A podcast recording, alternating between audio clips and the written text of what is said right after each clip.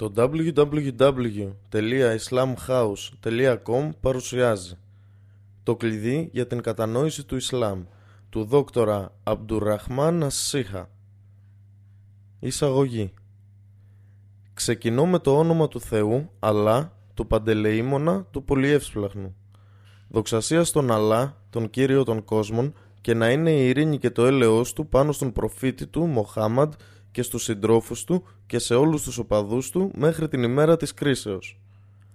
Αυτό το εγχειρίδιο παρουσιάζει συνοπτικά την τελευταία θεία θρησκεία η οποία κατάργησε όλες τις προηγούμενες θρησκείες. Σύμφωνα με πρόσφατες έρευνες, το Ισλάμ είναι μια θρησκεία με πάνω από ένα δισεκατομμύριο πιστούς σε όλο τον κόσμο. Κάθε μέρα, πολλοί άνθρωποι ασπάζονται το Ισλάμ παρά το γεγονός ότι όσοι καλούν τους συνανθρώπους τους στο Ισλάμ έχουν ανεπαρκή οικονομική και ηθική υποστήριξη. Εν τούτης, σπάνια η καρδιά ενός μουσουλμάνου μπορεί να απαρνηθεί το Ισλάμ από τη στιγμή που το έχει ασπαστεί. Πριν να διαβάσετε το παρόν βιβλίο, θα πρέπει να γνωρίζετε πως το Κοράνιο δεν είναι κάποιο επιστημονικό βιβλίο. Στο Ισλάμ, η γνώση και οι λόγοι χαίρουν μεγάλης εκτίμησης και μεγάλο είναι το κύρος τους στην κοινωνία. Το Κοράνιο είναι ο βασικός νόμος πάνω στον οποίο βασίζονται όλες οι πτυχές της ζωής ενός μουσουλμάνου. Στο Κοράνιο συναντώνται αναφορές σε πολιτικά, κοινωνικά, οικονομικά, ηθικά και άλλα θέματα. Ο σκοπός μου με το παρόν βιβλίο δεν είναι να συνδέσω κάθε σύγχρονη επιστημονική πρόοδο που ο άνθρωπος έχει ανακαλύψει με ένα εδάφιο του Κορανίου.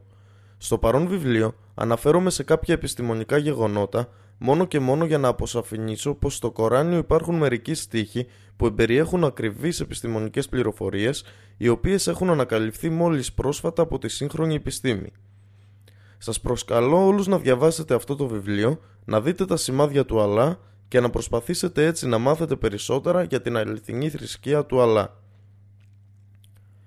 Για τον αναγνώστη Δοξασία στον Αλλά και να είναι η ειρήνη και οι ευλογίες του πάνω στον προφήτη του Μοχάμαντ και στους συντρόφους του και σε όλους τους οπαδούς του μέχρι την ημέρα της κρίσεως. Έχω τη χαρά να παρουσιάσω σε όλους τους αναγνώστες αυτό το καινούριο βιβλίο του σε ήχη και ερευνητή Αμπτουραχμάν Ασσίχα. Αυτό το βιβλίο είναι διαφορετικό από άλλα ίδιας φύσεως.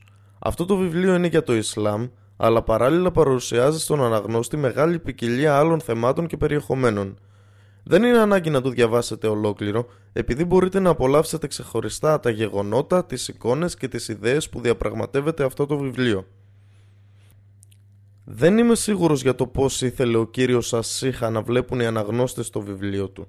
Εν τούτης, ο ίδιος ήταν πεπισμένος πως ο κόσμος θα ελκυόταν από ένα τέτοιο είδους βιβλίο που συνοδεύεται από εικόνες και απεικονίσεις εξαιτίας των πολλών ερωτημάτων και απορριών που οι άνθρωποι έχουν για το Ισλάμ και τα Ισλαμικά θέματα χωρίς ωστόσο να διαθέτουν πολύ χρόνο για την ανάλυση και την εντατική μελέτη αυτών των θεμάτων. Η αληθινή θρησκεία του παντοδύναμου Αλλά είναι τόσο σαφή στις πηγές της, δηλαδή το Κοράνιο και τα λόγια του προφήτη Μοχάμαντ, το έλεος του Αλλά και η ειρήνης σε αυτόν. Κι όμως, πολλοί άνθρωποι δεν έχουν προσεγγίσει το Ισλάμ με καθαρή καρδιά και ανοιχτό μυαλό.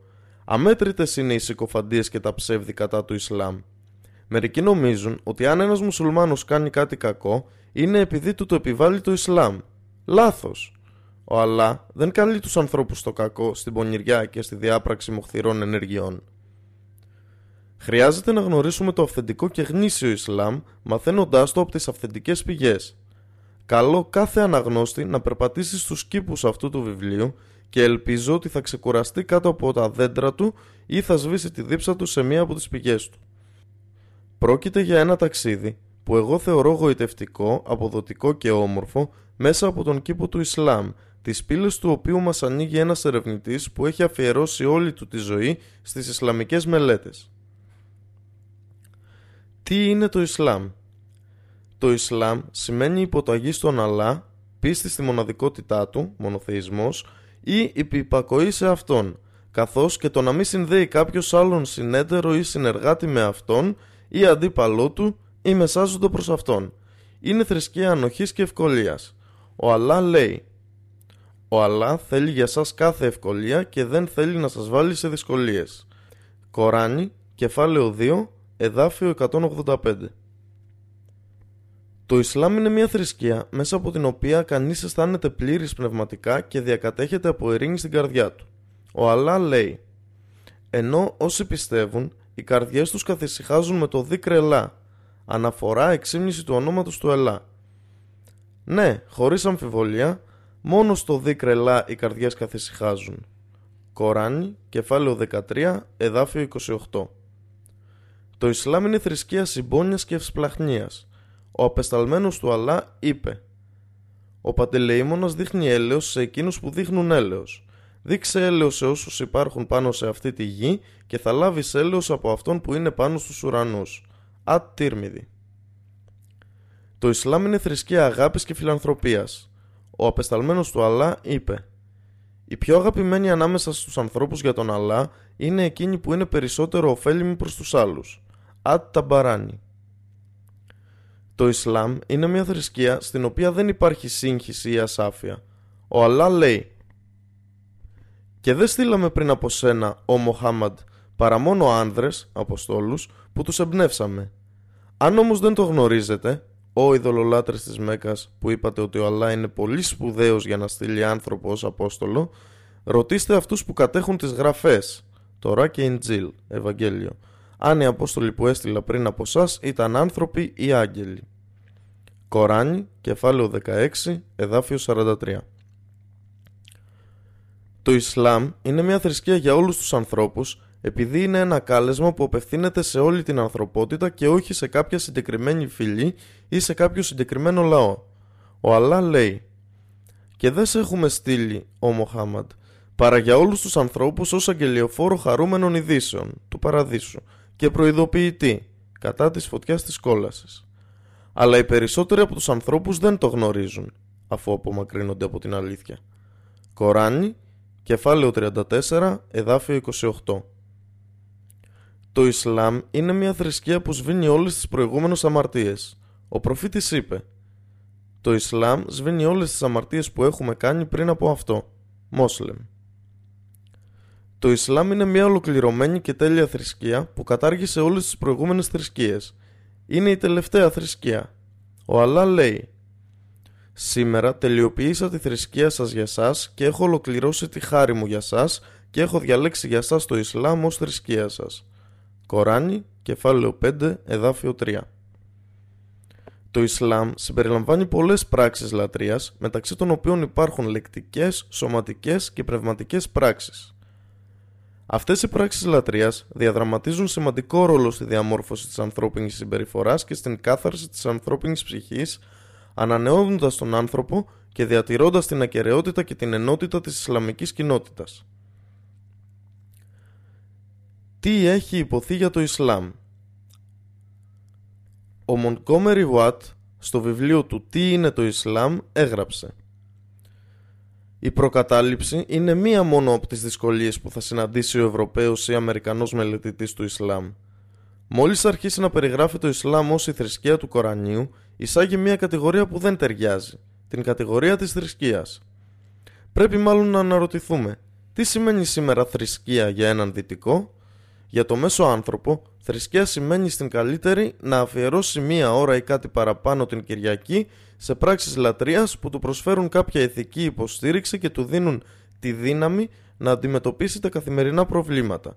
Τον ενθαρρύνουν να είναι φιλικός με άλλους ανθρώπους και να τηρεί μια σωστή συμπεριφορά σε θέματα σεξουαλικότητας. Η θρησκεία για αυτόν έχει λίγο να κάνει ή καθόλου με το εμπόριο, τη βιομηχανία, τις οικονομικές και πολιτικές δραστηριότητες.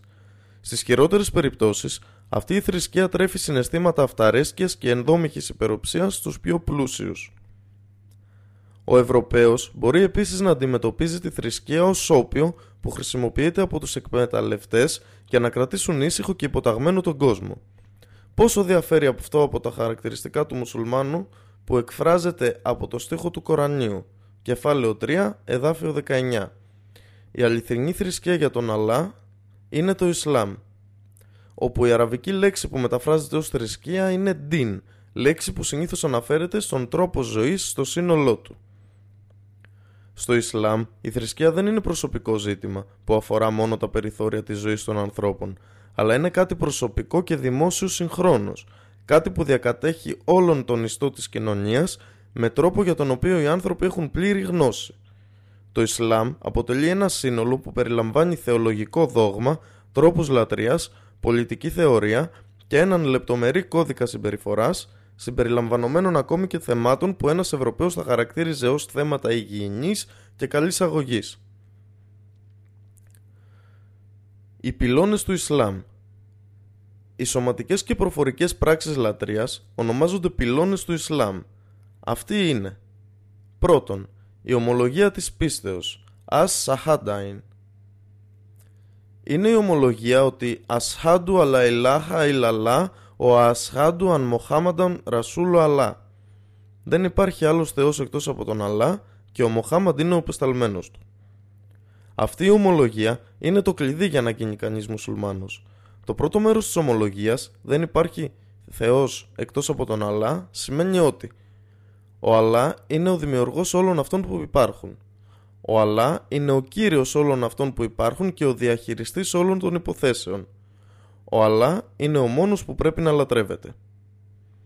Το δεύτερο μέρος της ομολογίας της πίστεως, ο Μοχάμαντ είναι ο πεσταλμένος του, εμπεριέχει τις εξής έννοιες την υπακοή σε ό,τι διέταξε ο προφήτης, την πίστη σε ό,τι είπε ο προφήτης, την αποχή από αυτά που απαγόρεψε ο προφήτης και από αυτά κατά των οποίων προειδοποίησε και το να μην λατρεύει τον Αλλάχ εκτός από τον τρόπο που θεσμοθέτησε ο προφήτης. Ποιος είναι ο απεσταλμένος του Αλλάχ; Είναι ο Αμπούλ Κάσιμ Μοχάμαντ, υιός του Αμπτουλά, υιού του Αμπτούλ Μουτάλιμπ, υιού του Χάσιμ, ανήκει στην αραβική φυλή των Κουράης, Κουραϊσίτες, η καταγωγή των οποίων ανάγεται στον Αντνάν, έναν από τους γιους του Ισμαήλ, του προφήτη του Αλλά. Ο Ισμαήλ ήταν ιός του Αβραάμ, Ιμπραχήμ, που ήταν ένας από τους απεσταλμένους του Αλλά. Ο Μοχάμαντ γεννήθηκε το 571 μετά Χριστόν στην τιμημένη πόλη της Μέκας. Η Μέκα ήταν τότε το θρησκευτικό κέντρο της Αραβικής Χερσονήσου επειδή φιλοξενούσε την Κάμπα, η οποία είχε κτιστεί από τον Αβραάμ και το γιο του Ισμαήλ.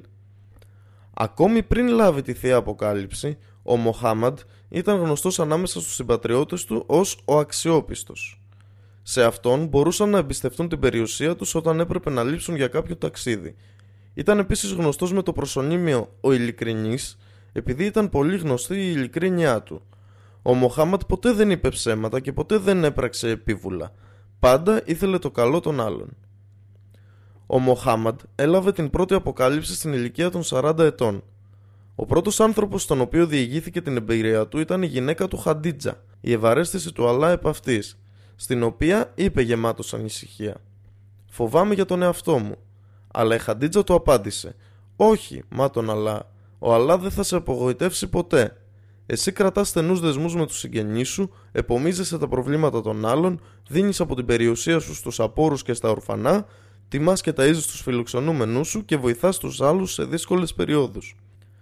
Αλ Μπουχάρι Ο Μοχάμαντ έμεινε στη Μέκα για τα επόμενα 13 χρόνια, καλώντας τους ανθρώπους να πιστέψουν στη μοναδικότητα του Αλλά. Ύστερα μετανάστευσε στη Μεδίνα, όπου επίσης κάλεσε τους κατοίκους της στο Ισλάμ, με αποτέλεσμα να ασπαστούν τη νέα θρησκεία. Εκεί, στη Μεδίνα, ο Αλλά του αποκάλυψε τους υπόλοιπους νόμους και κανόνες της θρησκείας. Ο Μοχάμαντ επέστρεψε στη Μέκα νικηφόρος 8 χρόνια μετά τη μετανάστευσή του στη Μεδίνα. Πέθανε σε ηλικία 63 ετών, αφού ο Αλλά είχε αποκαλύψει σε αυτόν όλο το Κοράνιο. Όλοι οι νόμοι της θρησκείας είχαν τελειοποιηθεί και ολοκληρωθεί και η πλειοψηφία του αραβικού έθνους είχε ασπαστεί το Ισλάμ.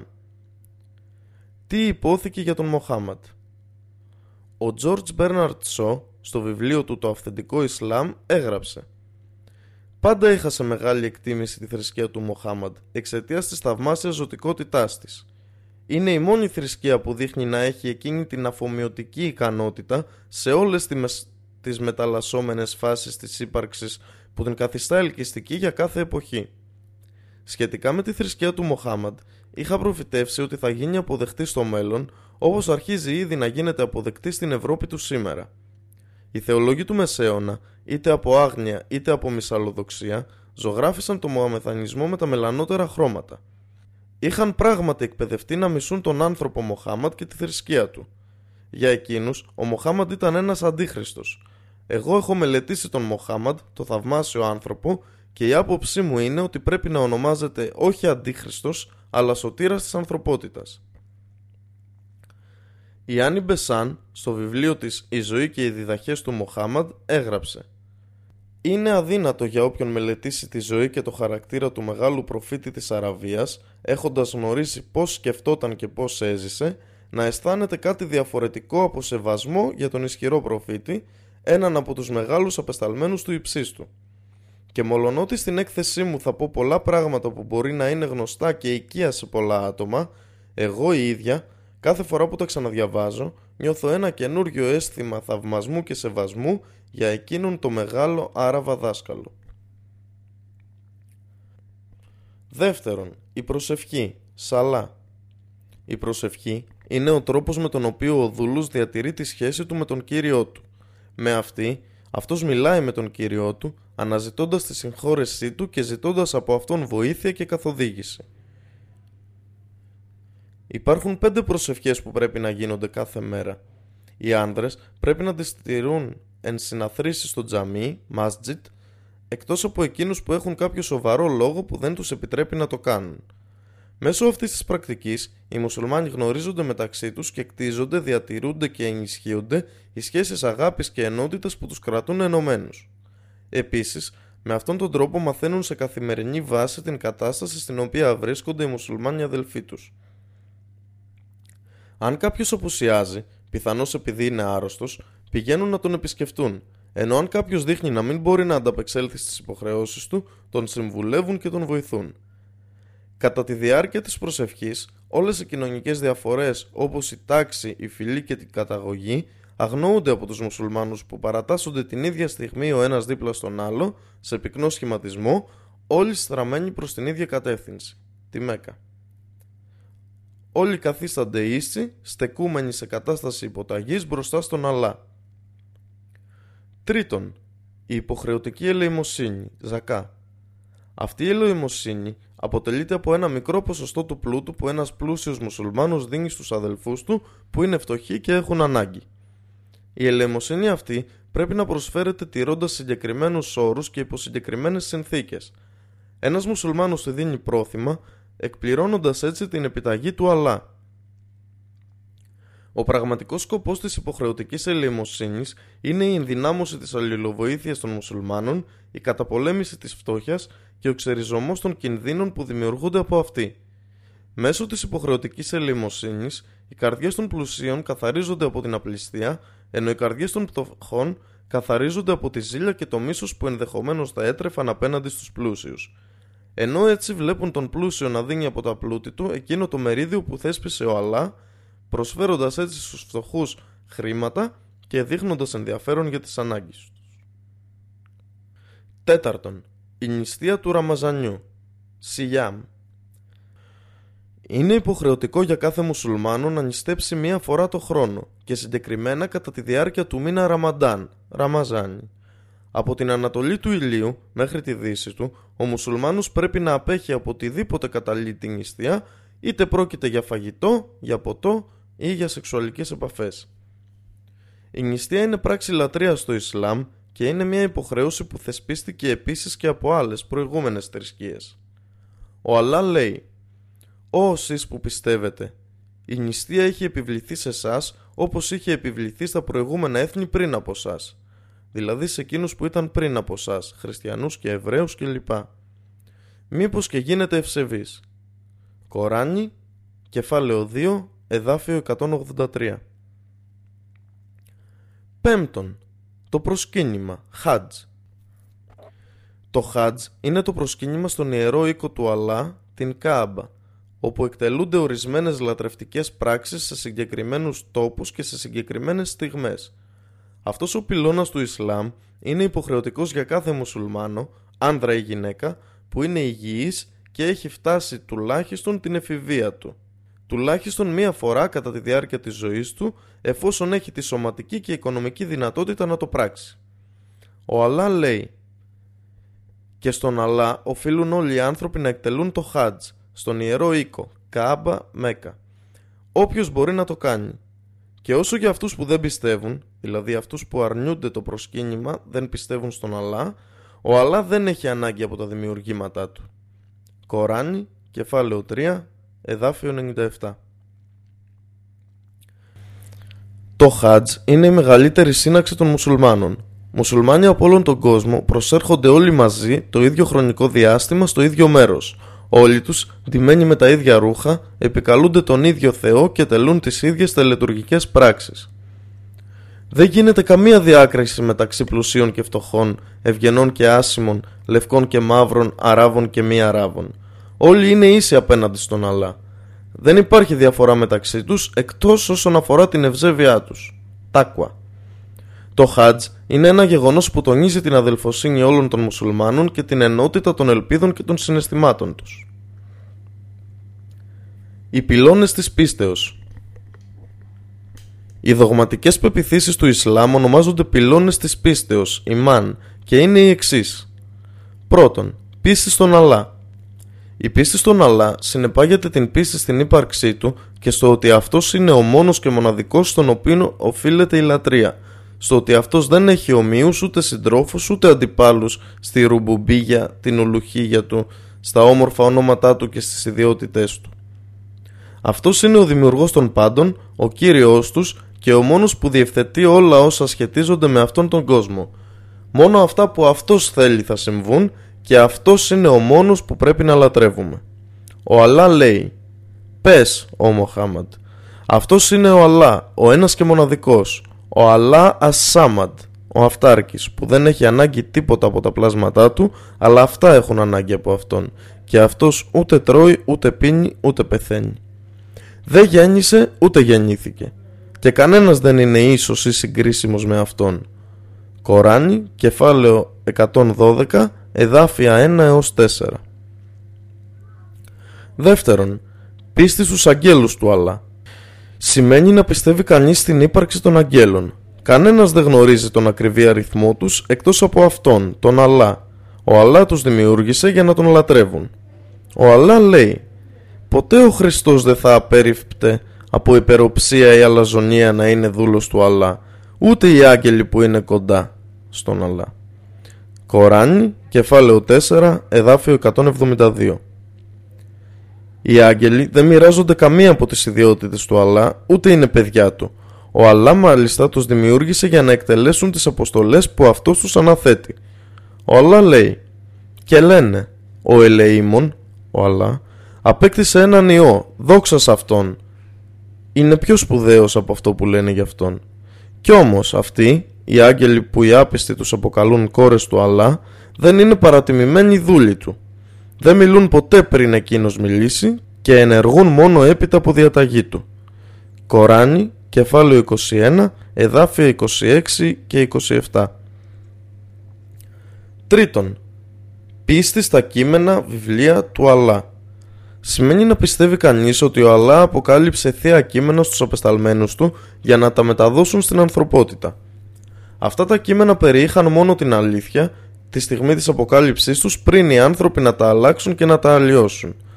Όλα αυτά τα κείμενα καλούν τους ανθρώπους στη μοναδικότητα του Αλλά και στο να πιστέψουν ότι αυτός είναι ο δημιουργός, ο κύριος και ο ιδιοκτήτης και ότι σε αυτόν ανήκουν τα όμορφα ονόματα και οι υψηλές ιδιότητες. Μερικά από αυτά τα κείμενα είναι η Σούχοφ, οι γραφές του Αβραάμ. Η Σούχοφ είναι η Αγία Γραφή που αποκαλύφθηκε στον προφήτη Αβραάμ. Η Τωρά, πεντάτευχος. Η Τωρά είναι το ιερό κείμενο που αποκαλύφθηκε στον προφήτη Μωυσή. Η Ζαμπούρ, ψαλμοί. Η Ζαμπούρ είναι το ιερό κείμενο που αποκαλύφθηκε στον προφήτη Δαβίδ. Το Ιντζίλ, Ευαγγέλιο. Το Ιντζίλ είναι το ιερό κείμενο που αποκαλύφθηκε στον προφήτη Ιησού. Το Ιερό Κοράνιο.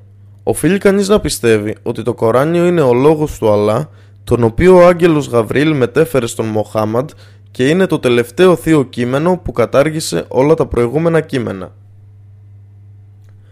Τι είναι το Κοράνιο; Το Κοράνιο είναι το σύνταγμα των μουσουλμάνων, από το οποίο αντλούν τις διδαχές που ρυθμίζουν και τις θρησκευτικές και τις καθημερινές τους υποθέσεις. Διαφέρει από τα προηγούμενα θεία κείμενα για τους εξής λόγους. Είναι το τελευταίο θείο κείμενο που αποκαλύφθηκε και γι' αυτό το λόγο αλλά ο ύψιστος υποσχέθηκε ότι θα το προστατέψει από οποιαδήποτε διαστρέβλωση μέχρι την ημέρα της κρίσεως. Ο Αλλά είπε «Εμείς στείλαμε κάτω το Κοράνιο και θα το προστατέψουμε από το να αλλοιωθεί ή από το να χαθεί».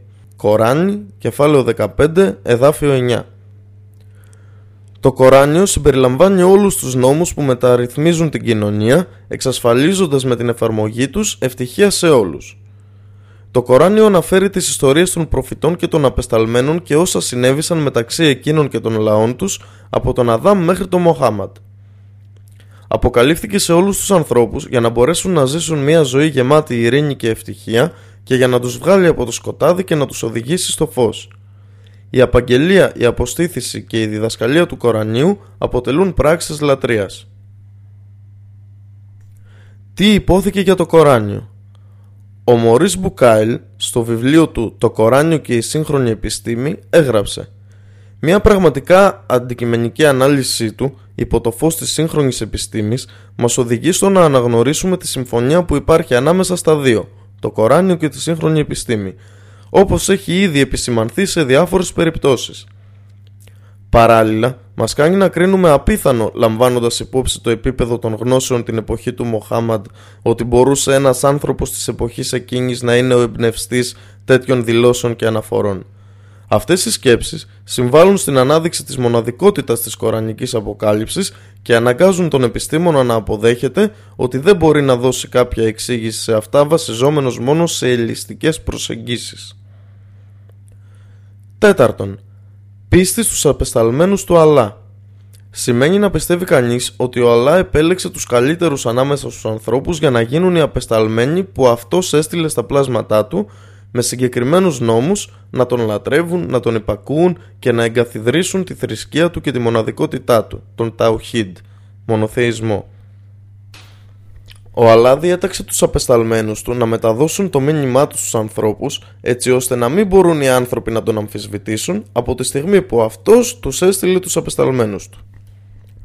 Ο Αλλά λέει «Και δεν στείλαμε πριν από σένα, ο Μοχάμεντ, παρά μόνο άνδρες, αποστόλους που τους εμπνεύσαμε. Αν όμως δεν τον γνωρίζετε, ρωτήστε αυτούς που κατέχουν τις γραφές». Κοράνι, κεφάλαιο 21, εδάφιο 7 ο πρώτος προφήτης ήταν ο Νόε, ειρήνης σε αυτόν, και ο τελευταίος ο Μοχάμαντ, το έλεος του Αλλά και ειρήνης σε αυτόν. Πέμπτον, πίστη στην ημέρα της κρίσεως. Είναι να πιστεύει κανείς ότι αυτός ο κόσμος μία μέρα θα τελειώσει. Ο Αλλά λέει, όλοι πάνω της, στη γη, θα πεθάνουν και θα παραμείνει αθάνατος μόνο το πρόσωπο του Κυρίου σου, ο άρχοντας της δόξας και της τιμής, Κοράνι, κεφάλαιο 55, εδάφιο 26-27.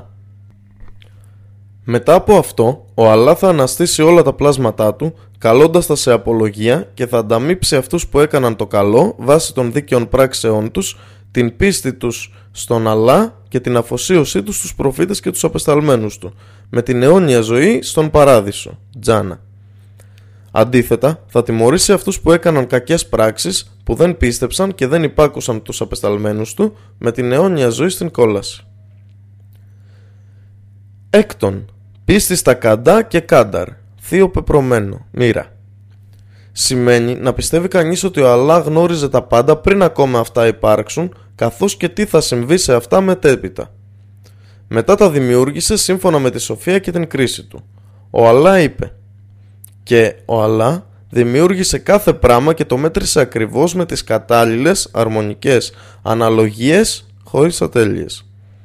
Κοράνι, κεφάλαιο 25, εδάφιο 2 Η πίστη στο καντά και στο κάνταρ δεν ακυρώνει την προσπάθεια που πρέπει να γίνει από τους ανθρώπους για να πετύχουν κάτι. Η πίστη στο Θείο Πεπρωμένο καταλήγει στα εξής. Σε καθαρή συνείδηση και εσωτερική γαλήνη δεν αφήνονται περιθώρια για τη λύπη που μπορεί να προκαλέσει η μη επίτευξη ή η μη πραγματοποίηση κάποιων πραγμάτων. Στην προτροπή για γνώση και εξερεύνηση όσων δημιουργήθηκαν από τον Αλλά σε αυτό το σύμπαν. Οι στεναχώριες, όπως οι αρρώστιες, οθούν τους ανθρώπους να αναζητήσουν μια θεραπεία η οποία προκύπτει από την αναζήτηση των πηγών της ιατρικής που ο Αλλά, ο ύψιστος, δημιούργησε σε αυτό το σύμπαν. Στο ότι ο άνθρωπος αφήνεται περισσότερο στον Αλλά περιορίζοντας τους φόβους του. Ο Ιμπν Αμπάς είπε Μία μέρα ήμουν κοντά στον απεσταλμένο του Αλλά και αυτός μου είπε «Νεαρέ θα σου μάθω κάποιες φράσεις. Φύλαγε τις εντολές του Αλλά και αυτός θα φυλάει εσένα. Φύλαγε τους εντολές του Αλλά και θα τον βρεις δίπλα σου. Αν είναι να ζητήσεις, ζήτα από τον Αλλά. Και αν είναι να ζητήσεις βοήθεια, ζήτα βοήθεια από τον Αλλά. Και να ξέρεις ότι ακόμα κι αν ολόκληρος ο κόσμος μαζευόταν για να σε ωφελήσει, δεν θα μπορούσε να σε ωφελήσει παρά μόνο με όσα ήδη έχει προκαθορίσει ο Αλλά για σένα. Και αν ακόμη ολόκληρος ο κόσμος μαζευόταν για να σου κάνει κακό, δεν θα μπορούσε να σε βλάψει παρά μόνο με όσα έχει ήδη προκαθορίσει ο Αλλά για σένα. Οι πένες έχουν σηκωθεί και οι γραφές έχουν στεγνώσει. Δηλαδή, ο γέγραφε γέγραφε. Ατ τύρμιδη.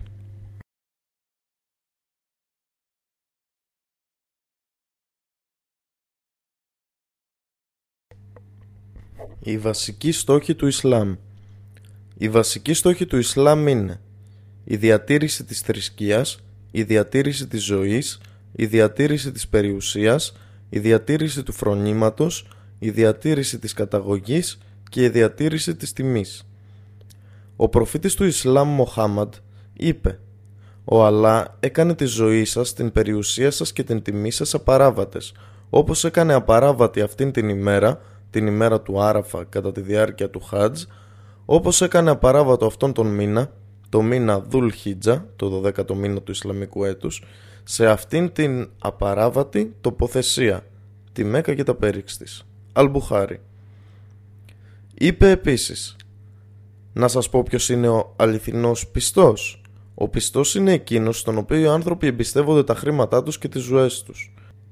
Ο μουσουλμάνος είναι εκείνος από τα χέρια και τη γλώσσα του οποίου οι άνθρωποι είναι ασφαλείς. Ο πραγματικός μαχητής στο δρόμο του Αλλά είναι εκείνος που καταπολεμά τους δικούς του πόθους για να υπακούσει τον Αλλά και ο πραγματικός μετανάστης είναι εκείνος που εγκαταλείπει τις αμαρτίες και τις κακές πράξεις. Ο Μοχάμαντε κατέληψε με τους συντρόφους του τη Μέκα και μετανάστευσε στη Μεδίνα επειδή οι άπιστοι της Μέκας τους πολεμούσαν και τους έβλεπταν. Ιμπν Ιμπάν Αγωγή, τρόποι και ηθική στο Ισλάμ. Το Ισλάμ απαγορεύει όλα όσα είναι κακά και μοχθηρά, είτε στα λόγια είτε στις πράξεις. Ο Αλλά λέει «Πες, ο Μοχάμαντ, κι όμως ο Κύριος μου απαγόρεψε πράγματι τις αλφαουάχης, δηλαδή εσχρές πράξεις όπως η μοιχεία και οι μεγάλες αμαρτίες, είτε φανερές είτε κρυφές, τις αμαρτίες και τις άδικες καταπιέσεις, το να συνεταιρίζεται άλλους στη λατρεία με τον Αλλά κάτι για το οποίο αυτός δεν έχει δώσει καμία εξουσία και να λέτε για τον Αλλά ότι εσείς δεν γνωρίζετε. Κοράνι, κεφάλαιο 7, εδάφιο 33. Σκο... Σκοπεύει στην ενδυνάμωση και την προώθηση της ηθικής και της καλής αγωγής. Ο προφήτης του Ισλάμ είπε «Έχω σταλεί για να τελειοποιήσω τα πιο ενάρετα ήθη». Αλ-Χάκιμ.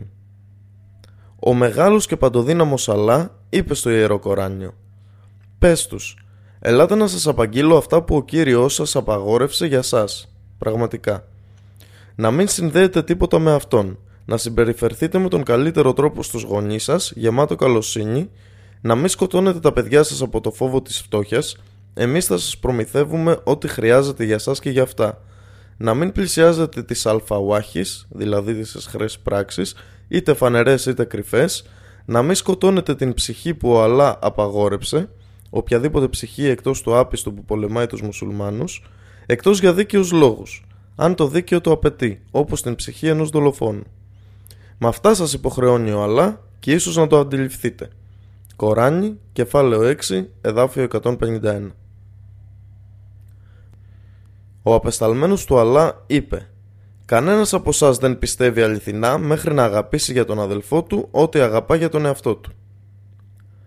Δικαιώματα στο Ισλάμ Το Ισλάμ διατάζει τους πιστούς να αναγνωρίζουν στους άλλους ανθρώπους τα δικαιώματά τους. Γονείς, σύζυγοι, παιδιά, γείτονες. Σε όλους αυτούς αναγνωρίζονται συγκεκριμένα δικαιώματα ανάλογα με τον ειδικό τους ρόλο σε αυτόν τον κόσμο.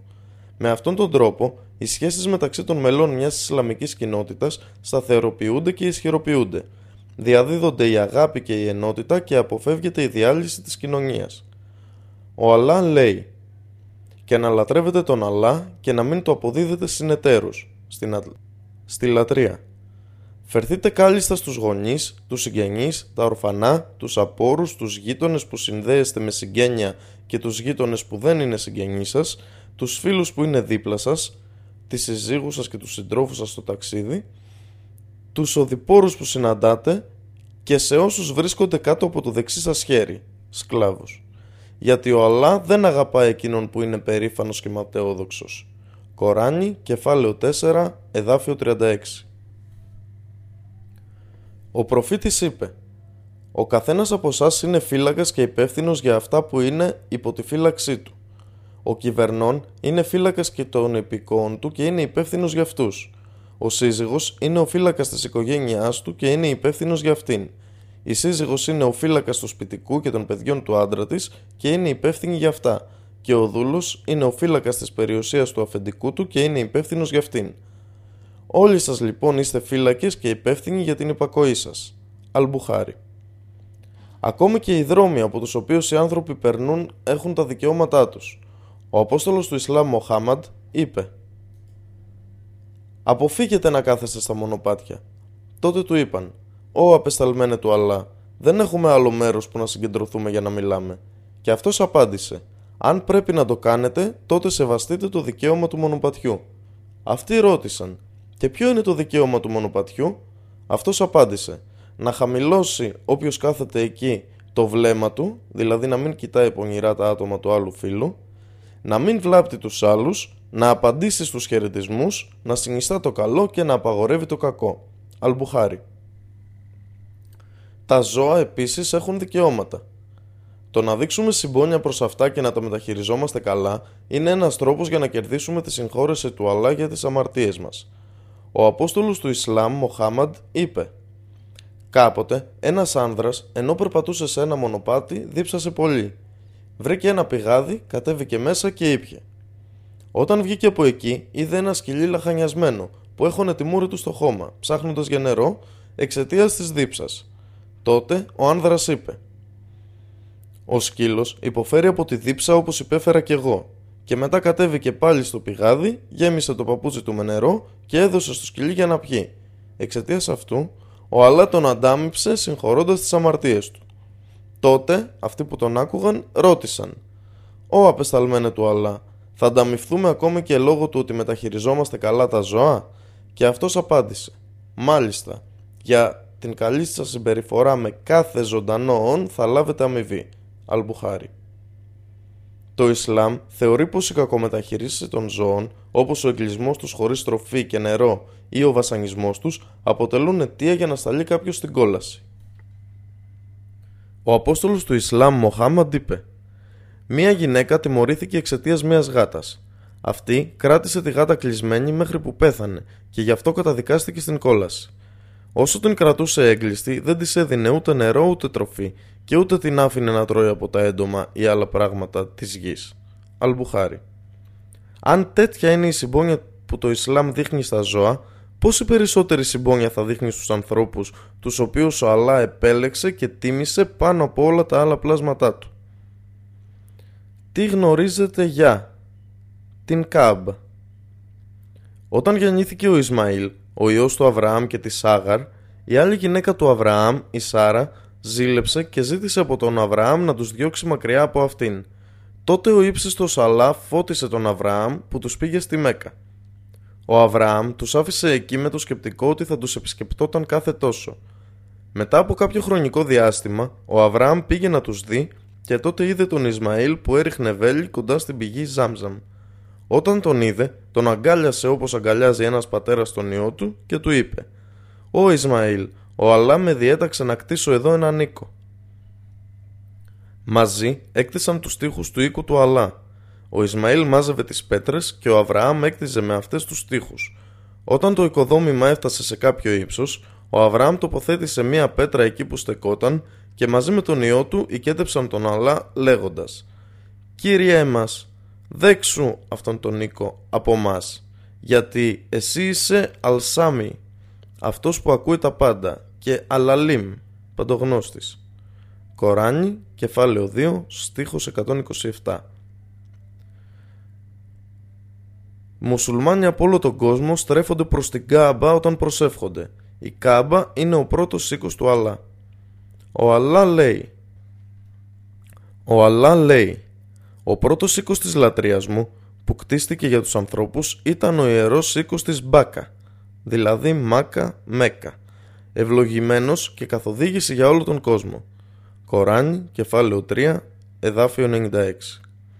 Η Κάμπα συμβολίζει την ενότητα των μουσουλμάνων και οι μουσουλμάνοι στρέφουν προς τη Μέκα τις καρδιές και τα σώματά τους. Ο Αλλά λέει «Στον Αλλά ανήκει η Ανατολή και η Δύση. Προς όποια κατεύθυνση και να στραφείτε, εκεί είναι το πρόσωπο του Αλλά. Ο Αλλά είναι Ουάσε, απέραντος, αυτός που περιλαμβάνει τα πάντα, και Αλίμ, παντογνώστης. Κοράνι, κεφάλαιο 2, εδάφιο 115. Όταν οι μουσουλμάνοι περιφέρονται γύρω από τον Νίκο, δεν τον λατρεύουν, τον Νίκο, γιατί η λατρεία πρέπει να είναι μόνο για τον Αλλά. Ο Αλλά λέει Ας λατρεύουν τον Κύριο αυτού του οίκου, που τους τάισε, σώζοντάς τους από την πείνα και τους έκανε να αισθάνονται ασφαλείς από το φόβο. Κοράνι, κεφάλαιο 106, εδάφια 3-4 Τι γνωρίζετε για τη μαύρη λίθο; Λίγο πριν ολοκληρωθεί το χτίσιμο της Κάμπα, ο Αβραάμ είδε πως έλειπε μία πέτρα για να την τελειώσει. Τότε ζήτησε από τον Ισμαήλ να ψάξει για μία πέτρα. Αυτός πήγε να ψάξει, αλλά όταν γύρισε είδε πως ο πατέρας του είχε ήδη τοποθετήσει μία πέτρα εκεί που υπήρχε κενό. Τότε τον ρώτησε «Πατέρα, πού βρήκες αυτή την πέτρα» Αυτός απάντησε «Μου την έφερε ο Γαβριήλ από τον παράδεισο». Έτσι ολοκλήρωσαν το κτίσιμο της Κάμπα. Όταν η τελευταία πέτρα κατέβηκε από τον παράδεισο ήταν λευκή σαν το γάλα, είπε ο προφήτης. Η μαύρη λίθος στάλθηκε κάτω στη γη από τον παράδεισο πιο άσπρη από το γάλα, αλλά έγινε μαύρη από τις αμαρτίες των ανθρώπων. Ατύρμιδη. Τι γνωρίζετε για το Μάκαμ του Αβραάμ; Ο προφήτης είπε «Η γωνία της Ιεμένης και το Μάκαμ του Αβραάμ είναι δύο από το ζαφύρια της Τζάνα, των κήπων του Παραδείσου.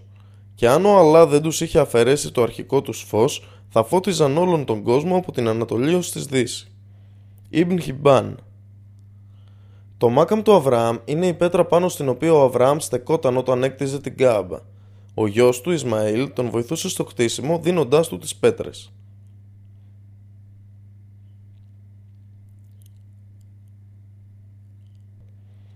Τι γνωρίζετε για το σπήλαιο Χειρά; Ο προφήτης συνήθιζε να περνά κάποιες νύχτες στη σπηλιά χειρά. Ο Γαβριήλ του έφερε την πρώτη αποκάλυψη ενώ βρισκόταν σε αυτήν τη σπηλιά. Οι μουσουλμάνοι όμως δεν πρέπει να πάνε εκεί, επειδή ο προφήτης ποτέ δεν γύρισε εκεί αφότου του ανατέθηκε η Θεία Αποστολή.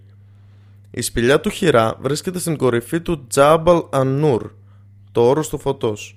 Ένα μικρό βουνό, ύψους περίπου 634 μέτρων, ανατολικά της Μέκας, είναι περίπου 4 χιλιόμετρα μακριά από το Χάραμ, τον Ιερό Οίκο. Σε αυτήν τη σπηλιά, στο όρος Σανούρ, ο Αρχάγγελος Γαβριήλ εμφανίστηκε στον προφήτη Μοχάμαντ με τη Θεία Αποκάλυψη. Το όρος Σανούρ είναι ένα από τα βουνά της Μέκας, Φαράν, που αναφέρονται στην Πεντάτευχο, Τωρά, κεφάλαιο 23, στίχος 2. Τι γνωρίζετε για την πηγή Ζάμζαμ; Ο Αβραάμ πήγε την Άγαρ και το παιδί της τον Ισμαήλ σε ένα μέρος κοντά στην Κάμπα και τους άφησε κάτω από ένα δέντρο στην τοποθεσία της Ζάμζαμ. Μέχρι τότε η Μέκα ήταν ένας τόπος εντελώς ακατοίκητος, ωστόσο ο Αβραάμ την επέλεξε για τόπο κατοικίας τη Σάγαρ και του Ισμαήλ. Τους άφησε λίγους χουρμάδες και ένα φλασκί νερό και ξεκίνησε για να γυρίσει σπίτι. Η μητέρα του Ισμαήλ τον ακολουθούσε φωνάζοντάς του.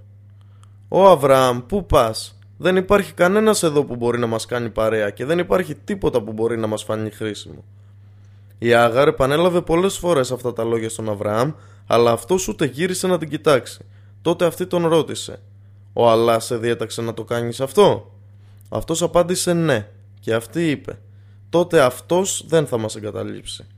Ο Αβραάμ προχώρησε και μόλις έφτασε σε ένα λόφο όπου δεν μπορούσαν να τον βλέπουν, στράφηκε προς τη Μέγα και παρακάλεσε τον Αλλά λέγοντας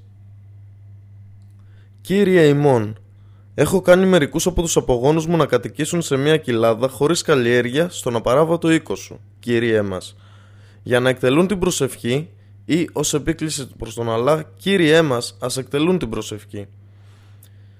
και γέμισε τις καρδιές μερικών ανθρώπων με αγάπη και κάνετε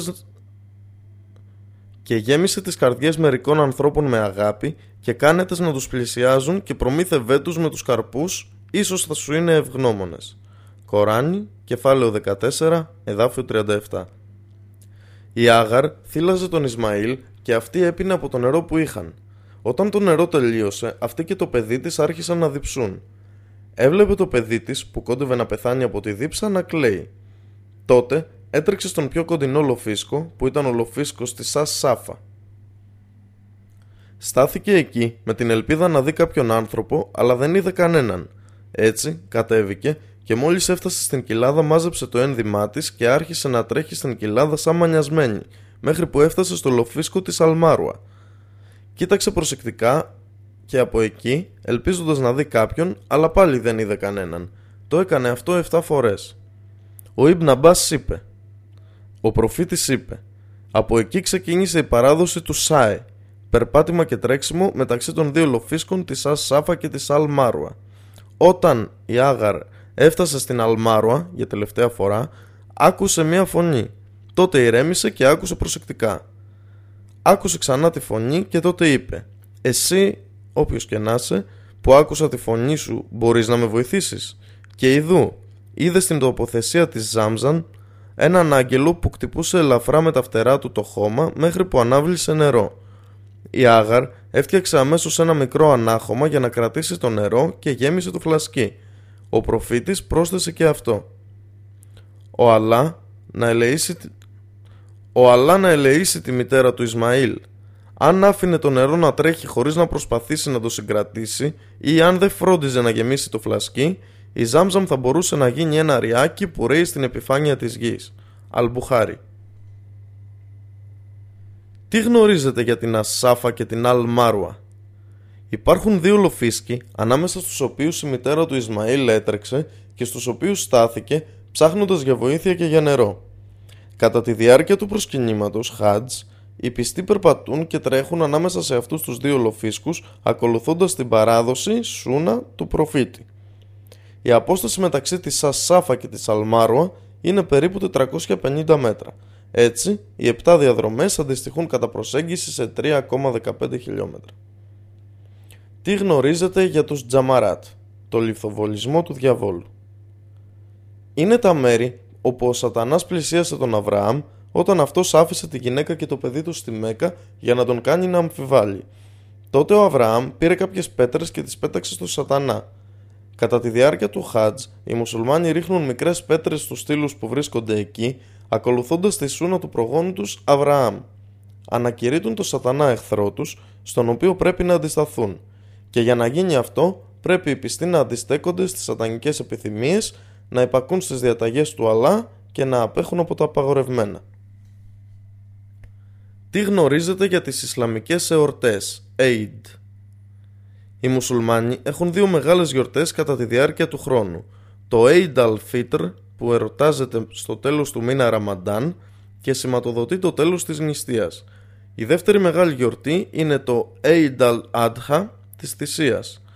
Ονομάζεται έτσι επειδή οι μουσουλμάνοι προσπαθούν να έρθουν πιο κοντά στον Αλλά θυσιάζοντας ένα ζώο ακολουθώντας με αυτόν τον τρόπο την παράδοση σούνα του πατέρα Αβραάμ. Ο Αβραάμ είδε σε όνειρο τον εαυτό του να θυσιάζει το γιο του, Ισμαήλ, και τα όνειρα των προφητών είναι αληθινά. Όταν όμως πήγε να θυσιάσει το γιο του, ο Αλλά είπε «Και του δώσαμε το χαρμόσυνο νέο και του δώσαμε το χαρμόσυνο νέο ενός μακρόθυμου πράου παιδιού και όταν ο γιος του έφτασε στην ηλικία να τον βοηθήσει και να προχωρήσει μαζί του, του είπε «Γέ μου, είδα στον ύπνο μου πως σε σφάζω σε θυσιάζω στο όνομα του Αλλά. Κοίταξε τώρα τι πιστεύεις. Δηλαδή ποια είναι η γνώμη σου; Είπε «Ω πατέρα, κάνε ό,τι διατάχτηκες από τον Αλλά. Θα με βρεις Ινσά Αλλά, αν θελήσει ο Αλλά, να ανήκω στους Σασάμπριν, στους υπομονετικούς, υπάκουους. Και όταν οι δυο υποτάχθηκαν στο θέλημα του Αλλά και ο Αβραάμ τον είχε βάλει με το μέτωπο κατά γης, φωνάξαμε «Ω Αβραάμ, εκπλήρωσε το όραμά σου. Έτσι εμείς ανταμείβουμε τους αλμουχσενίν, αγαθοεργούς που εκτελούν τις εντολές μας». Κοράνι, κεφάλαιο 37, εδάφια 101 έως 105. Τι γνωρίζετε για το τζαμί του προφήτη; Είναι το πρώτο τζαμί που κτίστηκε στο Ισλάμ. Ο προφήτης είχε ταφεί στην οικία του που ήταν δίπλα στο τζαμί. Αυτό γιατί οι προφήτες πρέπει να θάβονται εκεί ακριβώς που έχουν πεθάνει. Είναι αξιέπαινη πράξη να αποδώσει κανείς έναν χαιρετισμό στον προφήτη όταν περνάει μπροστά από τον τάφο του. Τι γνωρίζετε για το τζαμί του θόλου του βράχου στην Ιερουσαλήμ; Ο Αβραάμ διάλεξε για τον εαυτό του ένα μέρος όπου προσευχόταν και θυσίασε ζώα στον Αλά. Ο Ιακώβ στεκόταν εκεί κοντά όταν είδε έναν στήλο φωτός πάνω σε αυτό το μέρος. Ο Μωυσής είχε στρατοπεδέψει εκεί με το λαό του την περίοδο του Τάιχ, όταν οι Εβραίοι είχαν χαθεί. Ο Δαβίδ έκτισε εκεί πάνω το προσευκτήριό του και εκεί κτίστηκε ο ναός του Σολομώντα. Από εκεί ο προφήτης αναλήφθηκε στους ουρανούς κατά τη διάρκεια του νυχτερινού ταξιδιού του. Αλισρά ουα Αλμιράτζ. Τι γνωρίζετε για το τζαμί Αλάξα, Ιερουσαλήμ; Είναι το δεύτερο τζαμί που κτίστηκε πάνω στη γη. Ο Αμπουδάρ είπε «Είπα, ο απεσταλμένε του Αλλά, ποιο είναι το πρώτο τζαμί που κτίστηκε στον κόσμο» Απάντησε «Το τζαμί Αλ-Χαράμ, ο ιερός οίκος στη Μέκα». Τότε ρώτησα «Ποιο ήταν το δεύτερο τζαμί» Απάντησε «Το τζαμί Αλάξα». Ρώτησα «Πόσος καιρός πέρασε ανάμεσα στο κτίσιμο αυτών των δύο τζαμιών» Απάντησε 40 χρόνια και όποτε πρέπει να προσεύχεσαι, κάν το όπου και να είσαι, γιατί ολόκληρη η γη έχει πλαστεί ως τόπος προσευχής. Μόσλεμ. Το τζαμί χτίστηκε από τον προφήτη Σολομώντα, ιό του Δαβίδ. Όχι. Ο Αμπτουλάχ Ιμπν Αμριμ Ναλάς ανέφερε ότι ο Αμριμ Ναλάς είπε ότι ο απεσταλμένος του Αλλά είχε πει Αφού ο Σολομών, ο ιός του Δαβίδ, ολοκλήρωσε το κτίσιμο του τζαμιού Αλάξα, ζήτησε από τον Αλλά τρία πράγματα και ο Αλλά του έδωσε δύο από αυτά και εμείς ελπίζουμε ο Αλλά να μας δώσει το τρίτο. Του ζήτησε διακυβέρνηση και βασιλεία που δεν είχε δοθεί σε κανέναν προηγουμένως και δεν θα δοθεί σε κανέναν μετά από αυτόν και ο Αλλά του έδωσε αυτά τα δύο πράγματα. Του ζήτησε επίσης για όποιον άνθρωπο βγει από το σπίτι του μόνο για να προσευχηθεί σε αυτό το τζαμί να βγει να εξηλαιωθεί από τις αμαρτίες του όπως ήταν τη μέρα που τον γέννησε η μητέρα του. Και εμείς ελπίζουμε ότι ο Αλλά μας έδωσε αυτήν την επιθυμία. Ιμπν Χουζάιμα Αυτό το τζαμί είναι το πρώτο από τα δύο κύμπλα, κατεύθυνση της προσευχής προς την οποία στράφηκαν ο προφήτης και οι μουσουλμάνοι όταν έκαναν την προσευχή τους πριν τους διαταχθεί να στρέφονται στην Κάαμπα. Κατά τη διάρκεια του νυχτερινού ταξιδιού του, ο προφήτης Μοχάμαντ σταμάτησε στο τζαμί Αλάξα και από εκεί ανέβηκε στους ουρανούς. Κατά τη διάρκεια αυτού του ταξιδιού, πρωτοστάτησε στην κοινή προσευχή που έκανε με όλους τους προηγούμενους προφήτες. Αυτό το τζαμί είναι το τρίτο χάραμ, ιερός τόπος της θρησκείας, μετά τη Μέκα και τη Μεδίνα. Ο Αλλά λέει «Δόξα σε Αυτόν, τον Αλλά, ο οποίος πήρε το δούλο του, τον Μοχάμαντ, κατά τη νύχτα από το Αλμάτζιντ Αλχάραμ, τον ιερό οίκο στη Μέκα, στο Αλμάτζιντ Αλάξα στην Ιερουσαλήμ, που ευλογήσαμε τον περίγυρό του, ώστε να του δείξουμε από τα Αγιάτ αποδείξεις, ενδείξεις, μαθήματα, σημεία μας. Στα αλήθεια, αυτός είναι ασαμία. Ακούει τα πάντα, αλμπασίρ. Βλέπει τα πάντα. Κοράνι, κεφάλαιο 17, εδάφιο 1.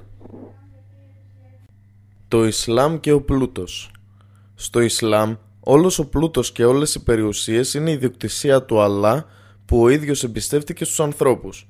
Είναι για αυτούς μια ευθύνη. Ο πλούτος πρέπει να αποκτάται με θεμητούς τρόπους και να ξοδεύεται επίσης με θεμητούς τρόπους, όπως ξοδεύοντας για τον εαυτό μας και για εκείνους που εξαρτώνται από εμάς, χωρίς υπερβολές και σπατάλες. Ο απεσταλμένος του Αλλά, Μοχάμαντ, είπε «Την ημέρα της κρίσεως κανένας δούλος του Αλλά δεν θα μπορέσει να προχωρήσει ούτε ένα βήμα μέχρι να κληθεί να λογοδοτήσει για τέσσερα πράγματα. Για το χρόνο του και πώς τον ξόδεψε, για τα νιάτα του και πώς τα πέρασε, για το χρήμα του και πώς το κέρδισε και το ξόδεψε, για τις γνώσεις του και πώς τις χρησιμοποίησε. Ατ τύρμιδη. Ο πλούτος πρέπει να ξοδεύεται σωστά. Ο Αλλά είπε «Ευσέβεια δεν είναι να στρέφετε το πρόσωπό σας προς Ανατολάς ή προς Δυσμάς, αλλά η αληθινή ευσέβεια είναι εκείνο που πιστεύει στον Αλλά, στην έσχατη ημέρα, στους αγγέλους, στο βιβλίο, στους προφήτες και να δίνει από την περιουσία του όσο και να την αγαπάει στους συγγενείς, στα ορφανά, στους απόρους, στους οδηπόρους, στους επέτες και για την απελευθέρωση των σκλάβων. Κοράνι, κεφάλαιο 2, εδάφιο 177 Το Ισλάμ και οι γυναίκες Στο Ισλάμ ο άνδρας και η γυναίκα είναι διαφορετικοί μεταξύ τους και ο καθένας έχει το δικό του ξεχωριστό ρόλο. Στο Ισλάμ, η τιμή και ο σεβασμός προς τις γυναίκες είναι δείγμα καλού, ακέραίου και αναλύωτου χαρακτήρα. Ο απεσταλμένος του Αλλά Μοχάμαντ είπε «Οι καλύτεροι ανάμεσά σας είναι οι καλύτεροι προς την οικογένειά τους, τις γυναίκες τους. Και εγώ είμαι ο καλύτερος ανάμεσά σας προς την οικογένειά μου, τις γυναίκες μου. Ατ Τύρμιδη». Η γυναίκα είναι ο πρώτος άνθρωπος στον οποίο ένας άνδρας πρέπει να πράττει δίκαια, να κρατά καλές σχέσεις μαζί της και να τις φέρεται καλά. Όταν ένας άνδρας ρώτησε τον απεσταλμένο του Αλλά Μοχάμαντ Ποιος από όλους τους ανθρώπους αξίζει την καλύτερη συμπεριφορά, την καλοσύνη μου και τη συντροφιά μου, αυτός απάντησε: Η μητέρα σου. Ρώτησε πάλι: Και μετά ποιος; Απάντησε: Η μητέρα σου. Πάλι αυτός ρώτησε: Και μετά ποιος; Απάντησε: Η μητέρα σου. Ρώτησε ακόμη μια φορά: Και μετά ποιος; Απάντησε τότε: Ο πατέρας σου. Αλμπουχάρη. Ο απεσταλμένος του Αλλά Μοχάμαντ είπε «Οι γυναίκες είναι τα δίδυμα των ανδρών». Αμπου Νταούντ Οι γυναίκες είναι ίσες με τους άνδρες όσον αφορά την ανθρωπιά τους. Δεν είναι πηγές αμαρτίας, ούτε είναι η αιτία για την οποία εκδιώχθηκε ο Αδάμ από τον παράδεισο. Οι γυναίκες είναι ίσες με τους άνδρες όσον αφορά την ατομικότητά τους. Δεν χάνουν τα ονόματά τους ούτε τα επίθετά τους με το γάμο. Δεν χάνονται στην ταυτότητα των ανδρών. Οι γυναίκες είναι ίσες με τους άνδρες όσον αφορά την ανταμοιβή και την τιμωρία σε αυτήν τη ζωή όσο και στην επόμενη. Οι γυναίκες είναι ίσες με τους άνδρες στο γεγονός ότι το Ισλάμ προσπαθεί να διατηρεί και να ενισχύσει την τιμή και την αγνότητά τους. Οι γυναίκες είναι ίσες με τους άνδρες όσον αφορά το δικαίωμα στην κληρονομιά. Οι γυναίκες είναι ίσες με τους άνδρες στο ότι μπορούν να κάνουν ό,τι θέλουν με την περιουσία τους. Οι γυναίκες είναι ίσες με τους άνδρες όσον αφορά την ανάληψη ευθυνών για κοινωνικές μεταρρυθμίσεις. Οι γυναίκες είναι ίσες με τους άνδρες όσον αφορά το δικαίωμα στην παιδεία και στη σωστή ανατροφή. Οι γυναίκες και οι άνδρες έχουν το ίδιο μερίδιο δικαιωμάτων στα θέματα που αφορούν την καλή ανατροφή, την κατάλληλη παιδεία και την περίθαλψη. Το Ισλάμ εγγυάται ότι όταν θα εφαρμοστούν πραγματικά αυτά τα δικαιώματα των γυναικών, η θέση τους θα βελτιωθεί αισθητά. Οι γυναίκες έχουν το δικαίωμα να λάβουν από τις άνδρες τους όλα που χρειάζονται και ακόμα παραπάνω. Αν μια γυναίκα δεν είναι παντρεμένη, τότε έχει το δικαίωμα να συντηρείται από τους αδελφούς της. Εάν δεν έχει αδελφούς, τότε από τον πιο κοντινό συγγενή. Η γυναίκα έχει το δικαίωμα να κρατήσει όλα τα χρήματά της για τον εαυτό της. Αυτή δεν είναι υπεύθυνη για την οικονομική συντήρηση της οικογένειας. Οι γυναίκες έχουν το δικαίωμα να ικανοποιούνται σεξουαλικά από τους άνδρες τους. Η γυναίκα έχει το δικαίωμα να κρατήσει τα παιδιά της μαζί της μετά το διαζύγιο, εκτός και αν δεν είναι σε θέση, για κάποιον σοβαρό λόγο, να τα μεγαλώσει. Οι γυναίκες έχουν το δικαίωμα να παντρεύονται ξανά μετά το διαζύγιο ή αν μένουν χείρες. Ο προφήτης του Αλλά είπε Όποιος έχει τρεις κόρες ή τρεις αδελφές και φοβάται τον Αλλά όσο τις προσέχει, τους προσφέρει φαγητό, ρούχα και τους συμπεριφέρεται με καλοσύνη, θα είναι έτσι μαζί μου στον παράδεισο και έδειξε με τα τέσσερα δάχτυλά του ενωμένα. Δηλαδή θα είναι πολύ κοντά σε μένα. Άχματ και άλλοι. Η Ισλαμική άποψη για το σεξ Το Ισλάμ θεωρεί το σεξ μία από τις πιο βασικές ανθρώπινες ανάγκες που δεν πρέπει να καταπιέζεται, αλλά αντίθετα πρέπει να ικανοποιείται με σωστό τρόπο δεν είναι κάτι που πρέπει να αντιμετωπίζεται περιφρονητικά και από το οποίο ο άνθρωπος πρέπει να απέχει. Το Ισλάμ έχει θέσει ορισμένους νόμους που ρυθμίζουν το σεξ και μέσω των οποίων μπορεί κανείς να ικανοποιήσει αυτήν την ανάγκη. Δεν πρέπει βέβαια να την ικανοποιήσει με ζωώδη ή ανεξέλεκτο λάγνο τρόπο, αλλά πρέπει να την ικανοποιήσει μέσω του γάμου. Ο τελικός σκοπός του γάμου στο Ισλάμ είναι η επίτευξη της ψυχολογικής και συναισθηματικής ισορροπίας για αμφότερους τους συζύγους. Ο Αλλά λέει «Αυτές οι γυναίκες σας είναι το λιμπάς, δηλαδή καλύματα, ρούχα, προφύλαγμα, σάκαν, δηλαδή απολαύστε τη χάρη της συμβίωσης μαζί τους. Για σας και εσείς το δικό τους λιμπάς. Κοράνι, κεφάλαιο 2, εδάφιο 187. Το Ισλάμ προστατεύει το άτομο και την κοινωνία απαγορεύοντας οτιδήποτε εγείρει την σεξουαλική επιθυμία για να μην διαπράξει κανείς μοιχεία ή σοδομία είτε οικειοθελώς είτε εξαναγκασμού, δηλαδή βιασμός. Αυτές οι πράξεις θα είχαν ως φυσικό αποτέλεσμα τον πολλαπλασιασμό των εξόγαμων παιδιών στην κοινωνία, τα οποία δεν θα είχαν γονείς για να τα μεγαλώσουν με ήθος. Αυτά τα παιδιά θα αναδεικνύονταν στην κοινωνία ως μια ομάδα ανθρώπων γεμάτη μνησικακία και μίσος απέναντι στους άλλους. Επίσης, πολλές αρρώστιες θα μεταδίδονταν μέσα στην κοινωνία.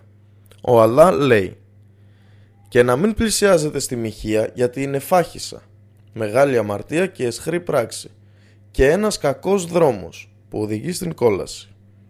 Κοράνι, κεφάλαιο 17, εδάφιο 32 Το Ισλάμ και οι μη μουσουλμάνοι Το Ισλάμ προστατεύει τη ζωή, την περιουσία και την τιμή των μη μουσουλμάνων που δεν εχθρεύονται τους μουσουλμάνους. Αυτοί δεν πρέπει να καταπιέζονται, ούτε να παραβιάζονται, ούτε να αφαιρούνται τα δικαιώματά τους και οι μουσουλμάνοι δεν πρέπει να τους κακομεταχειρίζονται. Ο Αλλά λέει ο Αλλά δεν σας απαγορεύει να συμπεριφέρεστε με καλοσύνη και δίκαια με αυτούς που δεν σας πολεμούν εξαιτίας της πίσης της σας και δεν σας έχουν διώξει από τα σπίτια σας. Γιατί ο Αλλά αγαπά όσους συμπεριφέρονται δίκαια. Κοράνι, κεφάλαιο 60, εδάφιο 8. Ο Απόστολος του Ισλάμ Μοχάμαντ είπε Όποιος καταδικάζει εκείνον με τον οποίο έχουμε συνάψει συνθήκη, του στερεί τα δικαιώματά του, τον φορτώνει με περισσότερα βάρη καθήκοντα από όσα μπορεί να αντέξει ή του παίρνει κάτι χωρίς τη συγκατάθεσή του, θα είναι αντίπαλός μου την ημέρα της κρίσεως. Αφού είπε αυτά, έδειξε με το δάχτυλό του το στήθος του και πρόσθεσε. Όποιος σκοτώνει κάποιον με τον οποίο έχουμε συνάψει συνθήκη και βρίσκεται υπό την προστασία του Αλλά και του απεσταλμένου του, ο Αλλά θα του απαγορέψει να μυρίζει την ευωδιά της Τζάνα, του παραδείσου, η οποία θα βρίσκεται μακριά του σε απόσταση 70 φθινοπόρων. Αλμπαχάικη. Ο Απόστολος του Ισλάμ Μοχάμαντ είπε ο Κύριος μου με διέταξε να μην καταπιέζουμε εκείνους με τους οποίους έχουμε συνάψει συνθήκη, δηλαδή τους μη μουσουλμάνους που ζουν σε Ισλαμικές περιοχές, ούτε κανέναν άλλο πέρα από αυτούς. Αλμπαχάικη Το Ισλάμ και οι άλλες θείες θρησκείες Το Ισλάμ καθιστά υποχρεωτικό για τους πιστούς του να πιστεύουν στα προηγούμενα θεία μηνύματα και σε όλους τους απεσταλμένους και προφήτες – οι μουσουλμάνοι πρέπει να τους αγαπούν και να τους σέβονται όλους. Ο Αλλά λέει «Και εκείνο ήταν το επιχείρημα απόδειξη που δώσαμε στον Αβραάμ έναντι του λαού του. Εμείς εξυψώνουμε σε υψηλές θέσεις αυτούς που θέλουμε και ο Κύριος σου είναι Χακίμ, πάνσοφος, και Αλίμ, παντογνώστης. Και χαρίσαμε σε αυτόν τον Ισαάκ και τον Ιακώβ και τους καθοδηγήσαμε, και τους δύο. Και πριν από αυτόν καθοδηγήσαμε τον Νόε και από τους απογόνους του τον Δαβίδ και τον Σολομώντα και τον Ιώβ και τον Ιωσήφ και τον Μωυσή και τον Ααρών. Και έτσι εμείς αμείβουμε τους Αλ Μουχσενίν, τους αγαθοεργούς. Και ο Ζαχαρίας, ο Ιωάννης, ο Ιησούς και ο Ηλίας που συγκαταλέγονται όλοι μεταξύ των ενάρετων. Και τον Ισμαήλ, τον Ελισαίο, τον Ιωνά και τον Λότ και όλους αυτούς τους προτιμήσαμε πάνω από όλους τους ανθρώπους και μερικούς από τους πατέρες τους και τους απογόνους τους και τους αδελφούς τους τους έχουμε προτιμήσει, διαλέξει και τους καθοδηγήσαμε στον ίσιο δρόμο. Κοράνι, κεφάλαιο 6, εδάφια 83 έως 87 Τι λέει το Κοράνιο για το Μωυσή; Ο Αλλά λέει και να διηγηθείς απαγγέλλοντας στο βιβλίο, το Κοράνιο, την ιστορία του Μωυσή αυτός ήταν εκλεκτός και ήταν απεσταλμένος και προφήτης. Κοράνι, κεφάλαιο 19, εδάφιο 51. Ο Αλλά λέει «Είπε ο Αλλά, «Ω Μωυσή, σε προτίμησα πάνω από τους ανθρώπους με τις αποστολές που εγώ σου έδωσα και με τα λόγια μου που εγώ σου μίλησα. Γι' αυτό πάρε όσα σου έχω δώσει και να είσαι από αυτούς που ευγνωμονούν. Κοράνι, κεφάλαιο 7, εδάφιο 144. Ο Αλλά λέει «Και δώσαμε στο Μωυσή το βιβλίο, τώρα, ως συμπλήρωση της χάρης μας σε εκείνον που έκανε το καλό και ως λεπτομερή εξήγηση για κάθε πράγμα και ως καθοδήγηση και έλεος έτσι ώστε ίσως να πιστέψουν ότι θα συναντήσουν τον Κύριό τους. Κοράνι, κεφάλαιο 6, εδάφιο 154. Ο Αλλά λέει «Και έχουμε στείλει το Μωυσή με τα αγιάτ μας, σημεία, αποδείξεις, στοιχεία, λέγοντάς του «Βγάλε το λαό σου από το βαθύ σκοτάδι στο φως και υπενθύμησέ τους τις ημέρες του Αλλά, δηλαδή τα θεία γεγονότα και τις χάρες του Αλλά πάνω σε αυτούς». Και βέβαια υπάρχουν σε αυτά θεϊκά σημεία για καθέναν που καρτερικά υπομένει και γενναιόδωρα ευγνωμονεί. Κοράνι, κεφάλαιο 14, εδάφιο 5. Τι λέει το Κοράνιο για τον Ιησού και τη μητέρα του, τη Μαρία, ο Αλλά να τους επενέσει; Ο Αλλά λέει και ανάφερε όταν οι άγγελοι είπαν «Ω Μάριαμ, ο Αλλά σε διάλεξε και σε εξάγνησε προτιμώντας σε ανάμεσα από όλες τις γυναίκες του κόσμου». Κοράνι, κεφάλαιο 3, εδάφιο 42. Ο Αλλά λέει και η ομοιότητα του Ίσα, του Ιησού, ενώπιον του Αλλά, είναι όπως εκείνη του Αδάμ. Τον δημιουργήσαμε από χώμα, μετά του είπε γεννηθήτο και αυτός έγινε. Κοράνι, κεφάλαιο 3, εδάφιο 59. Ο Αλλά λέει «Ω, ο παδί της βίβλου, μην υπερβάλλετε στη θρησκεία σας και μην λέτε για τον Αλλά τίποτε άλλο, παρά μόνο την αλήθεια. Ο Ιησούς Χριστός, ο γιος της Μαριάμ, δεν είναι παρά ένας Απόστολος του Αλλά και ο λόγος του, γεννηθήτο, που απίφθινε προς τη Μαρία. Ένα πνεύμα που δημιουργήθηκε από αυτόν, τον Αλλά. Ο Γαβρίλ μετέφερε το λόγο του Αλλά στη Μάριαμ και εμφύσισε το πνεύμα του Ιησού στη μήτρα της. Πιστεύετε λοιπόν στον Αλλά και στους Αποστόλους του και μην λέτε τριάδα. Παρετηθείτε, καλύτερα για σας. Γιατί ο Αλλά είναι ένας και μοναδικός, πολύ ένδοξος και υψηλός για να έχει ιό. Σε αυτόν ανήκουν όσα βρίσκονται στους ουρανούς και στη γη. Και αρκεί ο Αλλά για ρυθμιστής των υποθέσεων. Κοράνι, κεφάλαιο 4, εδάφιο 171. Οι μουσουλμάνοι αγαπούν τον Ιησού και τη μητέρα του.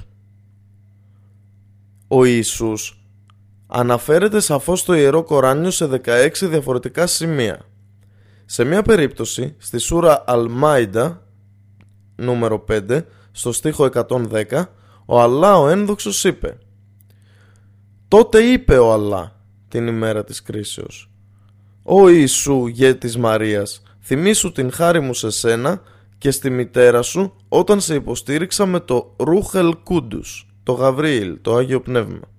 Και όταν μιλούσες στους ανθρώπους από το Λίκνο, στη βρεφική ηλικία, και όταν μεγαλώσεις για να τους παρακαλέσεις στη θρησκεία του Αλλά.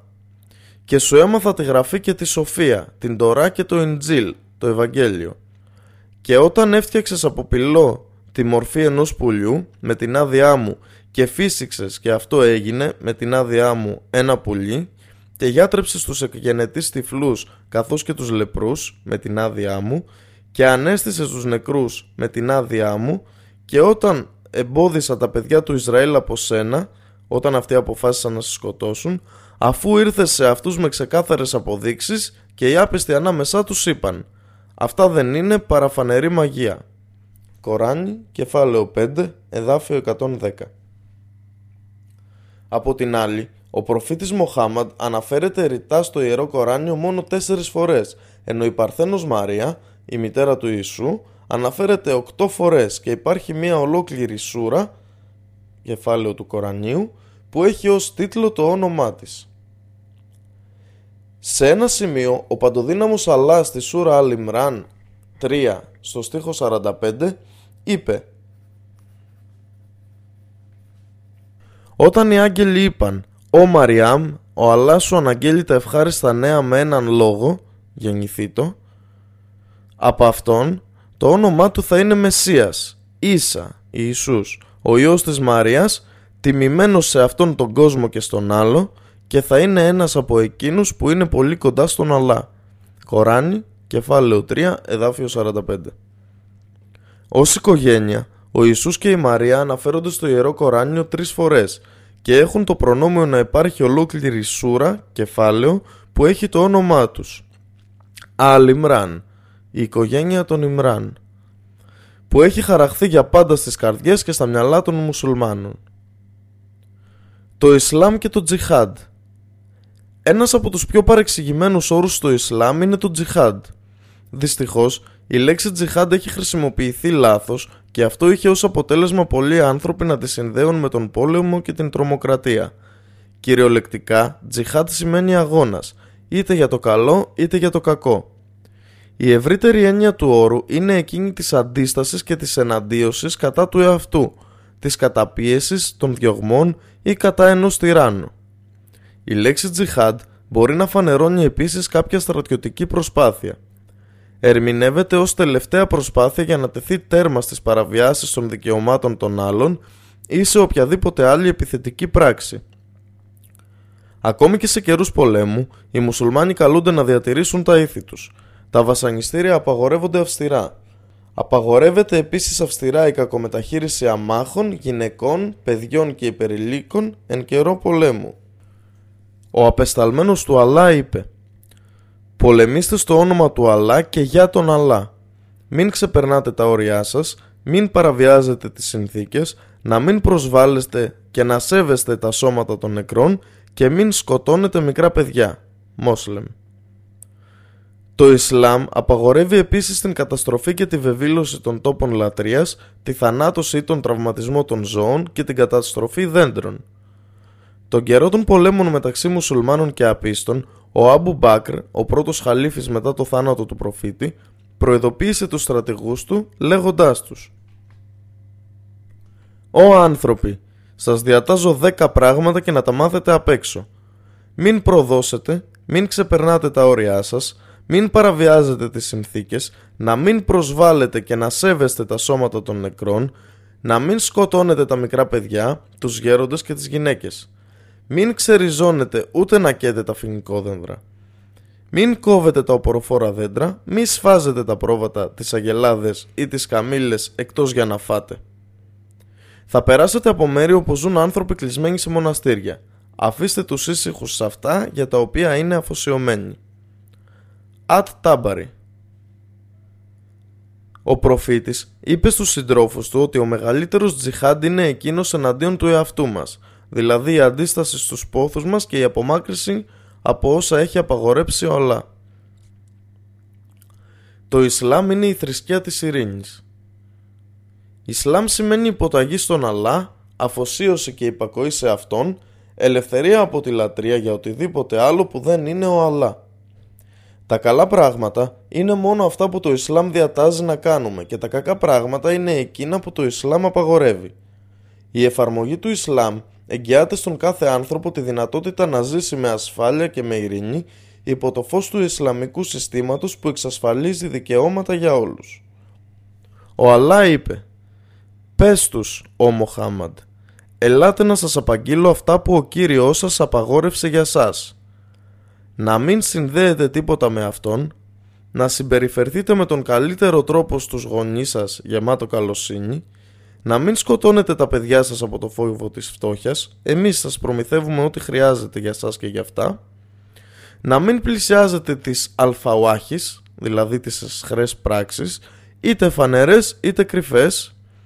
Να μην σκοτώνετε την ψυχή που Αλλά απαγόρευσε, οποιαδήποτε ψυχή εκτός του άπιστου που πολεμάει τους μουσουλμάνους, εκτός για δίκαιους λόγους.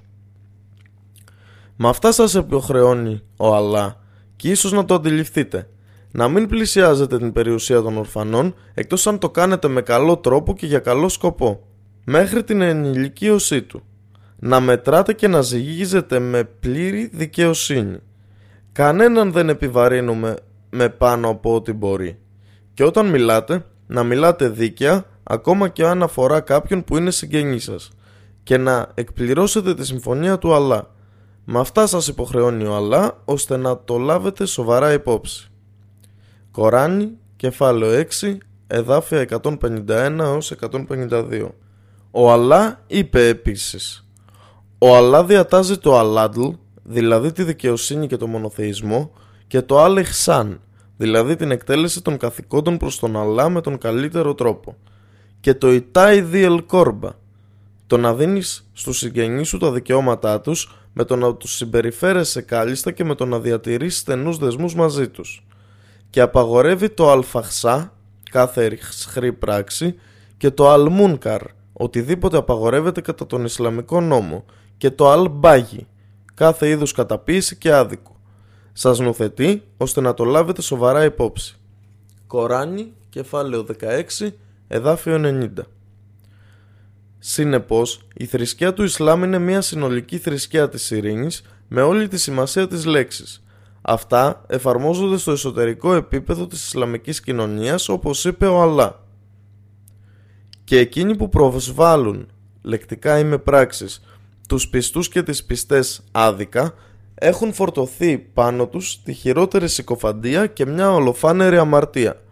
Κοράνι, κεφάλαιο 33, εδάφιο 58.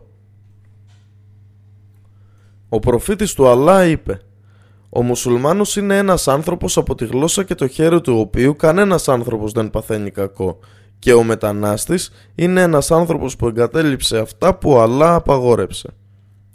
Ο Μοχάμαντ είπε επίσης «Ο πιστός είναι ένας άνθρωπος που χαίρει της εμπιστοσύνης του κόσμου». Το Ισλάμ εξασφαλίζει επίσης την ειρήνη σε παγκόσμιο επίπεδο και θεσπίστηκε για να διατηρεί με τους άλλους φιλικές σχέσεις που βασίζονται στην ασφάλεια και στη σταθερότητα. Επίσης, αυτό γίνεται όταν μια Ισλαμική κοινωνία δεν ξεπερνά τα όρια εναντίον μιας άλλης κοινωνίας, ιδίως εναντίον εκείνων των κοινωνιών που δεν δείχνουν εχθροπραξίες απέναντι στους μουσουλμάνους. Αυτά είναι σύμφωνα με τα Θεία Λόγια. Όσοι που πιστεύετε, εισέλθετε στο Ισλάμ πλήρως και τέλεια τηρώντας όλους τους νόμους και τους κανόνες του Ισλάμ. Και μην ακολουθείτε τα βήματα του σατανά. Αυτός είναι για σας ένας προφανής εχθρός. Κοράνι, κεφάλαιο 2, εδάφιο 208. Το Ισλάμ πρεσβεύει τη δικαιοσύνη και αποκηρύττει την αδικία ακόμη και για εκείνους που είναι εχθρικοί απέναντί του. Ο Αλλά λέει «Όσοι που πιστεύετε να επιμείνετε στο όνομα του Αλλά ως μάρτυρες της δικαιοσύνης και να μην σας οδηγεί το μίσος για κάποιους να εγκαταλείψετε τη δικαιοσύνη. Να είστε δίκαιοι. Αυτό είναι το πλησιέστερο στην ευσέβεια. Και να φοβάστε τον Αλλά γιατί ο Αλλά γνωρίζει πολύ καλά όσα κάνετε. Κοράνι, κεφάλαιο 5, εδάφιο 8. Ας Σαλάμ, ο ειρηνικός, είναι ένα από τα ένδοξα ονόματα του Αλλά. Ο Αλλά είπε «Αυτός είναι ο Αλλά και εκτός από τον οποίο δεν υπάρχει άλλος θεός. Ο Αλμάλεκ, βασιλιάς, ο Αλκουντούς, ο ιερότατος και ύψιστος, ο Ασσαλάμ, αυτός που δεν έχει καμία ατέλεια, η ειρήνη, Αλμούμιν, αυτός που επιβεβαιώνει τους προφήτες του με τα θαύματα και τα σημάδια του και παρέχει ασφάλεια, Αλμουχάιμεν, αυτός που παρακολουθεί τα δημιουργήματά του, Αλαζίζ, ο ανίκητος, ο παντοδύναμος, Αλτζαμπάρ, αυτός που η βούλησή του πάντα υπερισχύει και που όλα τα πλάσματα είναι υποταγμένα σε αυτόν, ο Αλμουτακάμπιρ, ο επιβλητικός στη μεγαλοπρέπειά του, ο Αλλά είναι ανώτερος από όλα όσα συνεταιρίζουν με αυτόν. Κοράνι, κεφάλαιο 59, εδάφιο 23. Ασσαλάμ είναι ένα από τα ονόματα του κήπου του Αλλά, της Τζάνα. Ο Αλλά ο ύψιστος είπε θα έχουν Ντάρες Σαλάμ, τον παράδεισο, από τον Κύριό τους. Θα είναι ο Ουαλή, προστάτης και αρρωγός τους, για αυτά που είχαν κάνει στην προηγούμενη ζωή. Κοράνι, κεφάλαιο 6, εδάφιο 127. Ασσαλάμ είναι ο χαιρετισμός που χρησιμοποιούν οι κάτοικοι του παραδείσου. Ο Αλλά είπε «Ο χαιρετισμός τους κατά την ημέρα που θα τον συναντήσουν θα είναι Σαλάμ, ειρήνη, και τους ετοίμασε μια γενναιόδορη αμοιβή, δηλαδή τον παράδεισο. Κοράνι, κεφάλαιο 33, εδάφιο 44. Ασσαλάμ είναι επίσης ο χαιρετισμός που χρησιμοποιούν οι μουσουλμάνοι μεταξύ τους. Ασσαλάμου αλάικουμ είναι ένας χαιρετισμός που προσδίδει ηρεμία, γαλήνη και άνεση σε αυτούς που δίνουν το χαιρετισμό και σε εκείνους που τον δέχονται. Αυτό οφείλεται στην έκφραση ασφάλειας και προστασίας που εμπεριέχεται σε αυτόν τον χαιρετισμό. Ο προφήτης κατέστησε αυτόν τον χαιρετισμό ως μία από τις καλύτερες πράξεις για τους πιστούς. Είπε «Μα τον Αλλά δεν θα μπείτε στον παράδεισο μέχρι να πιστέψετε και δεν θα πιστέψετε μέχρι να αγαπήσετε ο ένας τον άλλον. Να σας οδηγήσω εγώ σε κάτι που αν το κάνετε θα αγαπήσετε ο ένας τον άλλο. Λοιπόν, διαδώστε το σαλάμ, χαιρετηθείτε μεταξύ σας».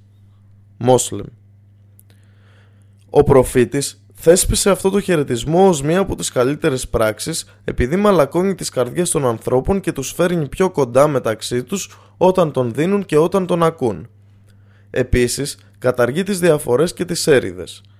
Όταν ο προφήτης ρωτήθηκε ποιο κομμάτι του Ισλάμ είναι το καλύτερο, απάντησε «Να ταΐζεις τους ανθρώπους και να διαδίδεις το σαλάμ. Χαιρέτησε αυτούς που ξέρεις και αυτούς που δεν ξέρεις». Η πίστη του Ισλάμ λοιπόν έφερε κανόνες και νόμους που ρυθμίζουν τις ανθρώπινες σχέσεις, τον πόλεμο, τον γάμο, την οικονομία, την πολιτική, τη λατρεία και άλλα. Ο σκοπός είναι η δημιουργία μιας ιδανικής ενάρετης κοινωνίας που θα εφαρμόζει και θα ρυθμίζει τη σχέση των μουσουλμάνων με τον Κύριό τους, την κοινωνία και τον περιβάλλοντα κόσμο, είτε πρόκειται για ανθρώπινες κοινωνίες είτε για το φυσικό περιβάλλον. Ολόκληρη η ανθρωπότητα είναι ανίκανη να δημιουργήσει κάτι παρόμοιο με το Ισλάμ. Μια πίστη τέτοιας τελειότητας που συμπεριλαμβάνει τα πάντα πρέπει να την ασπάζεται κανείς, να καλούνται οι άνθρωποι σε αυτή και να φροντίζουν τη διάδοσή της και όχι να την αντιμετωπίζουν με έχθρα. Το Ισλάμ και η κοινωνία Το Ισλάμ διατάζει τον κάθε άνθρωπο να προσέχει το περιβάλλον όπου ζει, να το προστατεύει και να μην επιτρέπει τη μόλυνσή του με οποιονδήποτε τρόπο. Για να πετύχει αυτό, το Ισλάμ χρησιμοποιεί τα εξής μέσα. Ενθαρρύνει τη φύτευση χρήσιμων φυτών και δέντρων.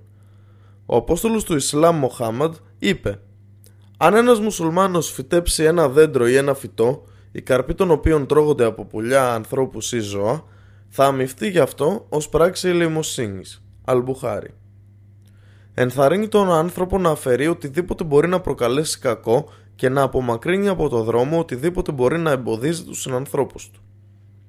Ο Απόστολος του Ισλάμ είπε «Η αφαίρεση επιβλαβούς αντικειμένου από το μονοπάτι είναι ελεημοσύνη». Αλμπουχάρη Προτείνει την καραντίνα για εκείνους που πάσχουν από μεταδοτικές ασθένειες ή σε περίπτωση επιδημιών για να αποφευχθεί η διάδοσή τους και για να προστατεύεται η ζωή των άλλων ανθρώπων. Ο Απόστολος του Αλλά είπε «Αν ακούσετε για μια επιδημία σε κάποιο μέρος, μην πάτε εκεί. Και αν η επιδημία κτυπά στο μέρος που είστε, τότε μη φύγετε από εκεί». Αλμπουχάρη Απαγορεύει να σκοτώνονται άσκοπα, ζώα και πουλιά. Ο Απόστολος του Αλλά Μοχάμαντ είπε Όποιος σκοτώνει χωρίς λόγο ένας σπουργίτη, εκείνο θα φωνάξει στον Αλλά την ημέρα της κρίσεως. «Ο Αλλά, ο τάδε με σκότωσε χωρίς λόγο και όφελος. Αν νεσάει». Απαγορεύει οποιαδήποτε μορφή μόλυνσης της κοινωνίας.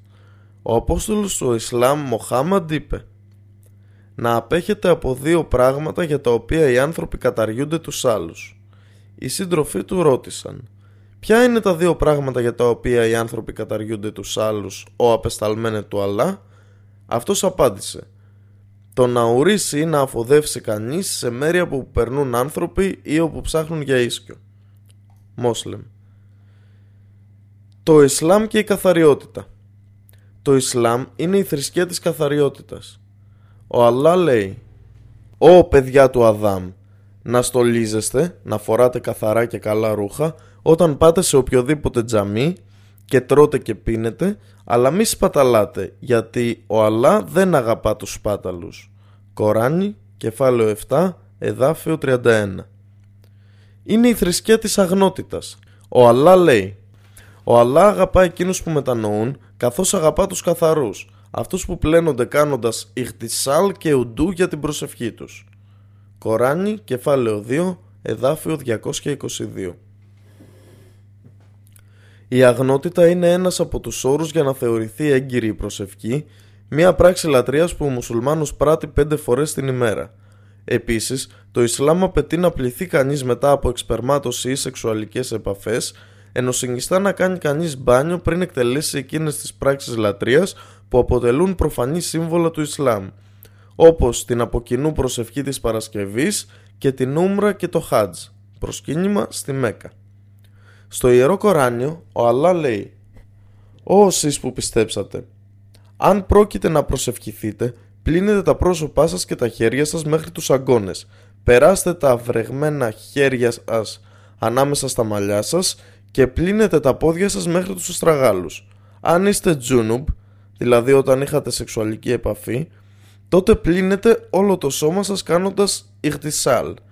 Αν όμως είστε άρρωστοι ή ταξιδεύετε ή κάποιος από εσάς έρχεται από τη φυσική του ανάγκη, αφόδευση, ή έχετε έρθει σε επαφή με γυναίκες, δηλαδή σεξουαλική επαφή και δεν βρίσκατε νερό, τότε εκτελέστε τα γιάμουμ.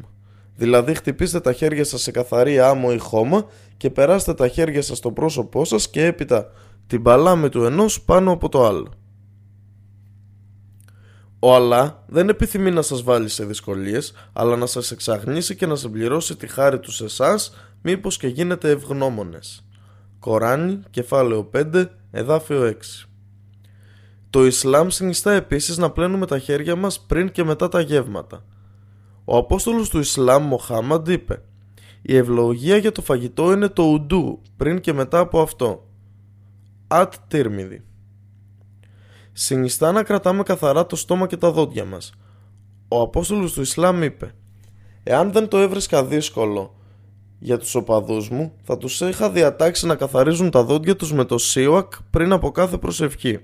Αλμπουχάρη Συνιστά στους ανθρώπους να καθαρίζουν και να εξαγνίζουν εκείνα τα μέρη του σώματος που μπορεί να γίνουν έμφορο έδαφος για μικρόβια και αιστεία μόλυνσης.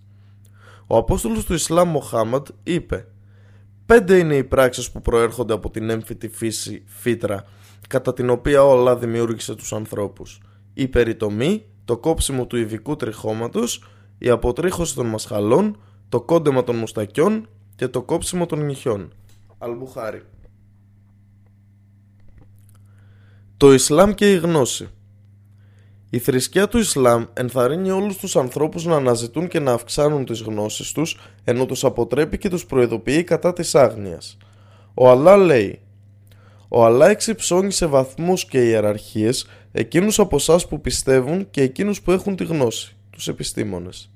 Κοράνι, κεφάλαιο 58, εδάφιο 11. Το Ισλάμ θεωρεί πως η αναζήτηση, η εκμάθηση και η διδασκαλία της γνώσης είναι μέσα που οδηγούν στην Τζάνα, στον Παράδεισο. Ο Απόστολος του Ισλάμ Μοχάμαντ είπε «Σε όποιον ακολουθεί ένα μονοπάτι από το οποίο αναζητά τη γνώση, ο Αλλά θα τον ανταμείψει με ένα μονοπάτι που οδηγεί στην Τζάνα, στον Παράδεισο». Αμπου Ντάουντ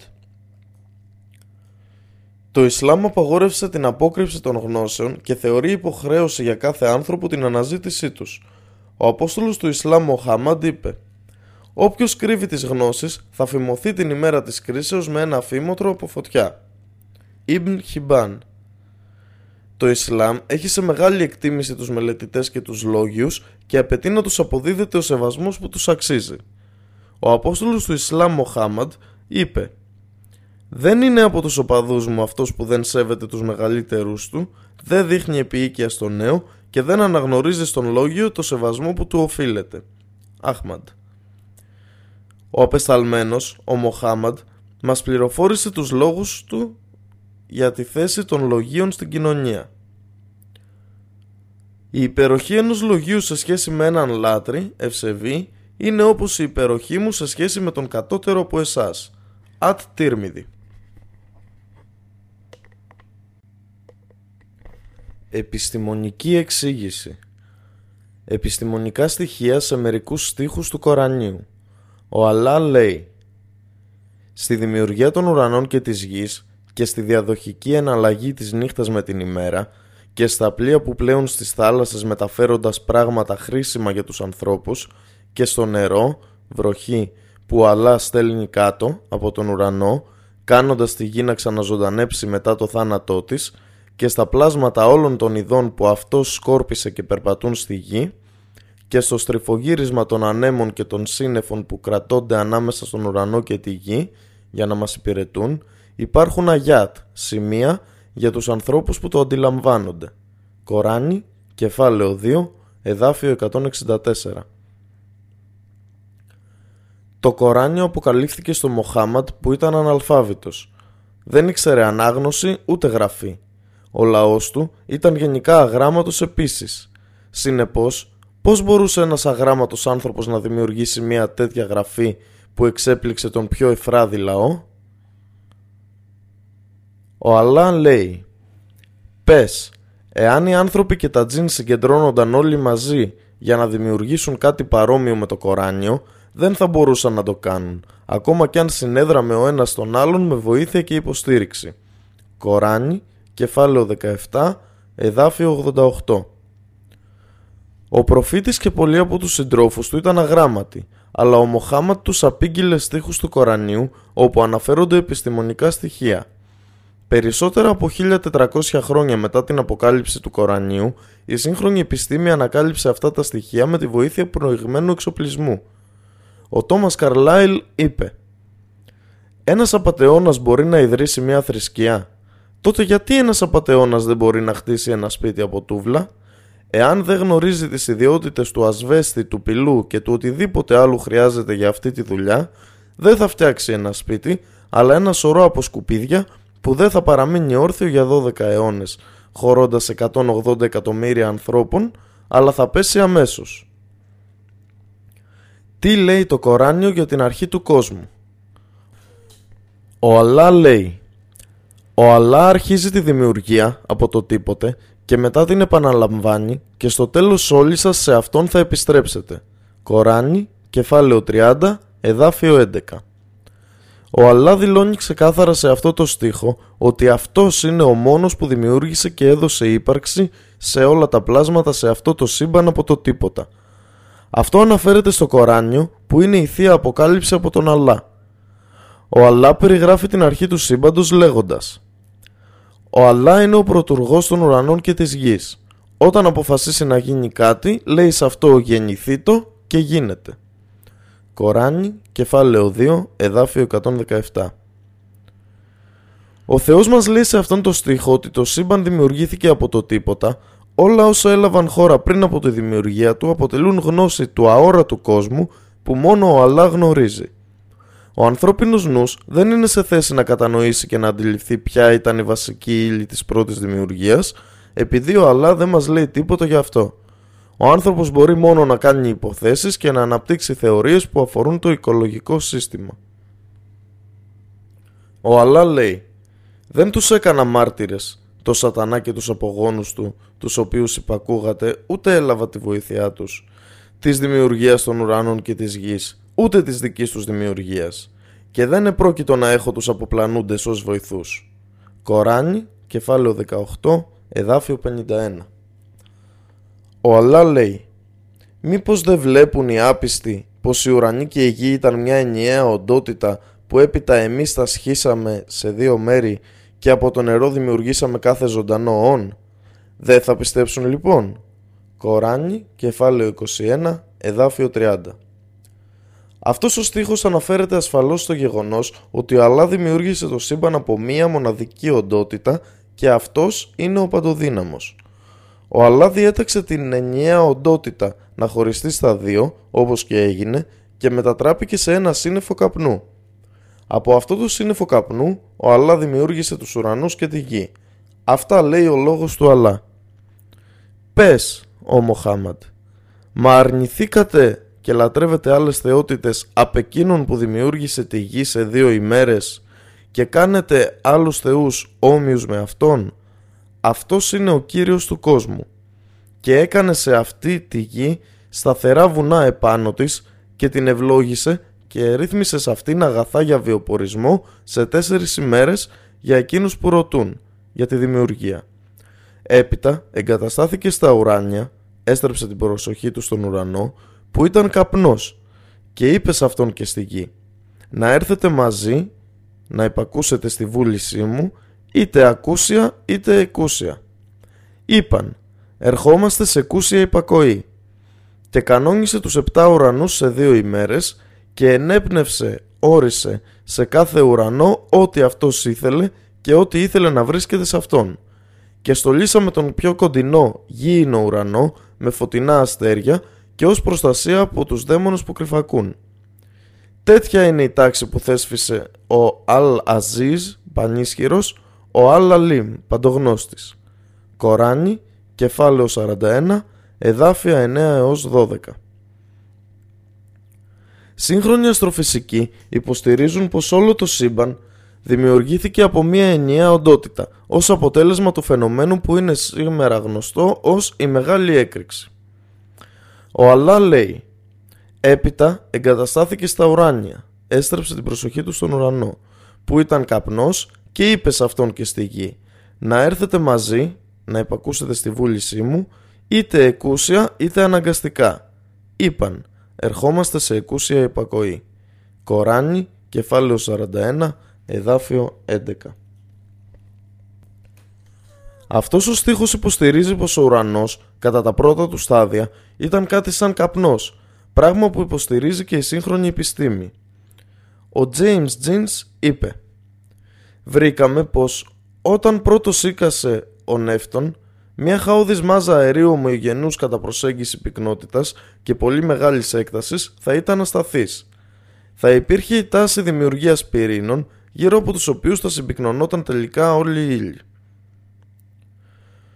Τι λέει το Κοράνιο για την εξάπλωση του σύμπαντος; Ο Αλλά λέει «Και κτίσαμε τους ουρανούς με δύναμη και πράγματι εμείς επεκτείνουμε συνεχώς την απεραντοσύνη τους». Κοράνι, κεφάλαιο 51, εδάφιο 47. Ο Αλλά λέει «Την ημέρα όπου θα τυλίξουμε τους ουρανούς, όπως τυλίγει η περγαμηνή τα γράμματα, και όπως ακριβώς αρχίσαμε την πρώτη δημιουργία, έτσι θα επαναλάβουμε το έργο μας. Και είναι μια υπόσχεση που το έχουμε αναλάβει και βέβαια θα την εκπληρώσουμε. Κοράνι, κεφάλαιο 21, εδάφιο 104. Ο Αλλά λέει «Την ημέρα που η γη θα αλλάχτεί με άλλη διαφορετική γη, το ίδιο και οι ουρανοί και οι άνθρωποι θα βγουν από τους τάφους τους. Θα παρουσιαστούν ενώπιον του Αλλά, του Αλ-Wahid, μοναδικού, του Αλ-Καθάρ, ακαταμάχητου. Κοράνι, κεφάλαιο 14, εδάφιο 48. Αυτοί οι στοιχοί επιβεβαιώνουν πως το σύμπαν στο οποίο ζούμε βρίσκεται σε συνεχή διαστολή στο χώρο. Αν πάμε πίσω στο χρόνο θα δούμε πως όλο το σύμπαν αναδύθηκε από ένα αρχαίγωνο άτομο ή κοσμικό αυγό. Μετά εξεράγει κατ' εντολήν του Αλλά και μεταμορφώθηκε σε ένα σύννεφο καπνού από το οποίο δημιουργήθηκαν η γη και οι ουρανοί. Το σύμπαν διαστέλλεται συνεχώς στο χώρο και θα σταματήσει να επεκτείνεται μόνο όταν το διατάξει ο Αλλά.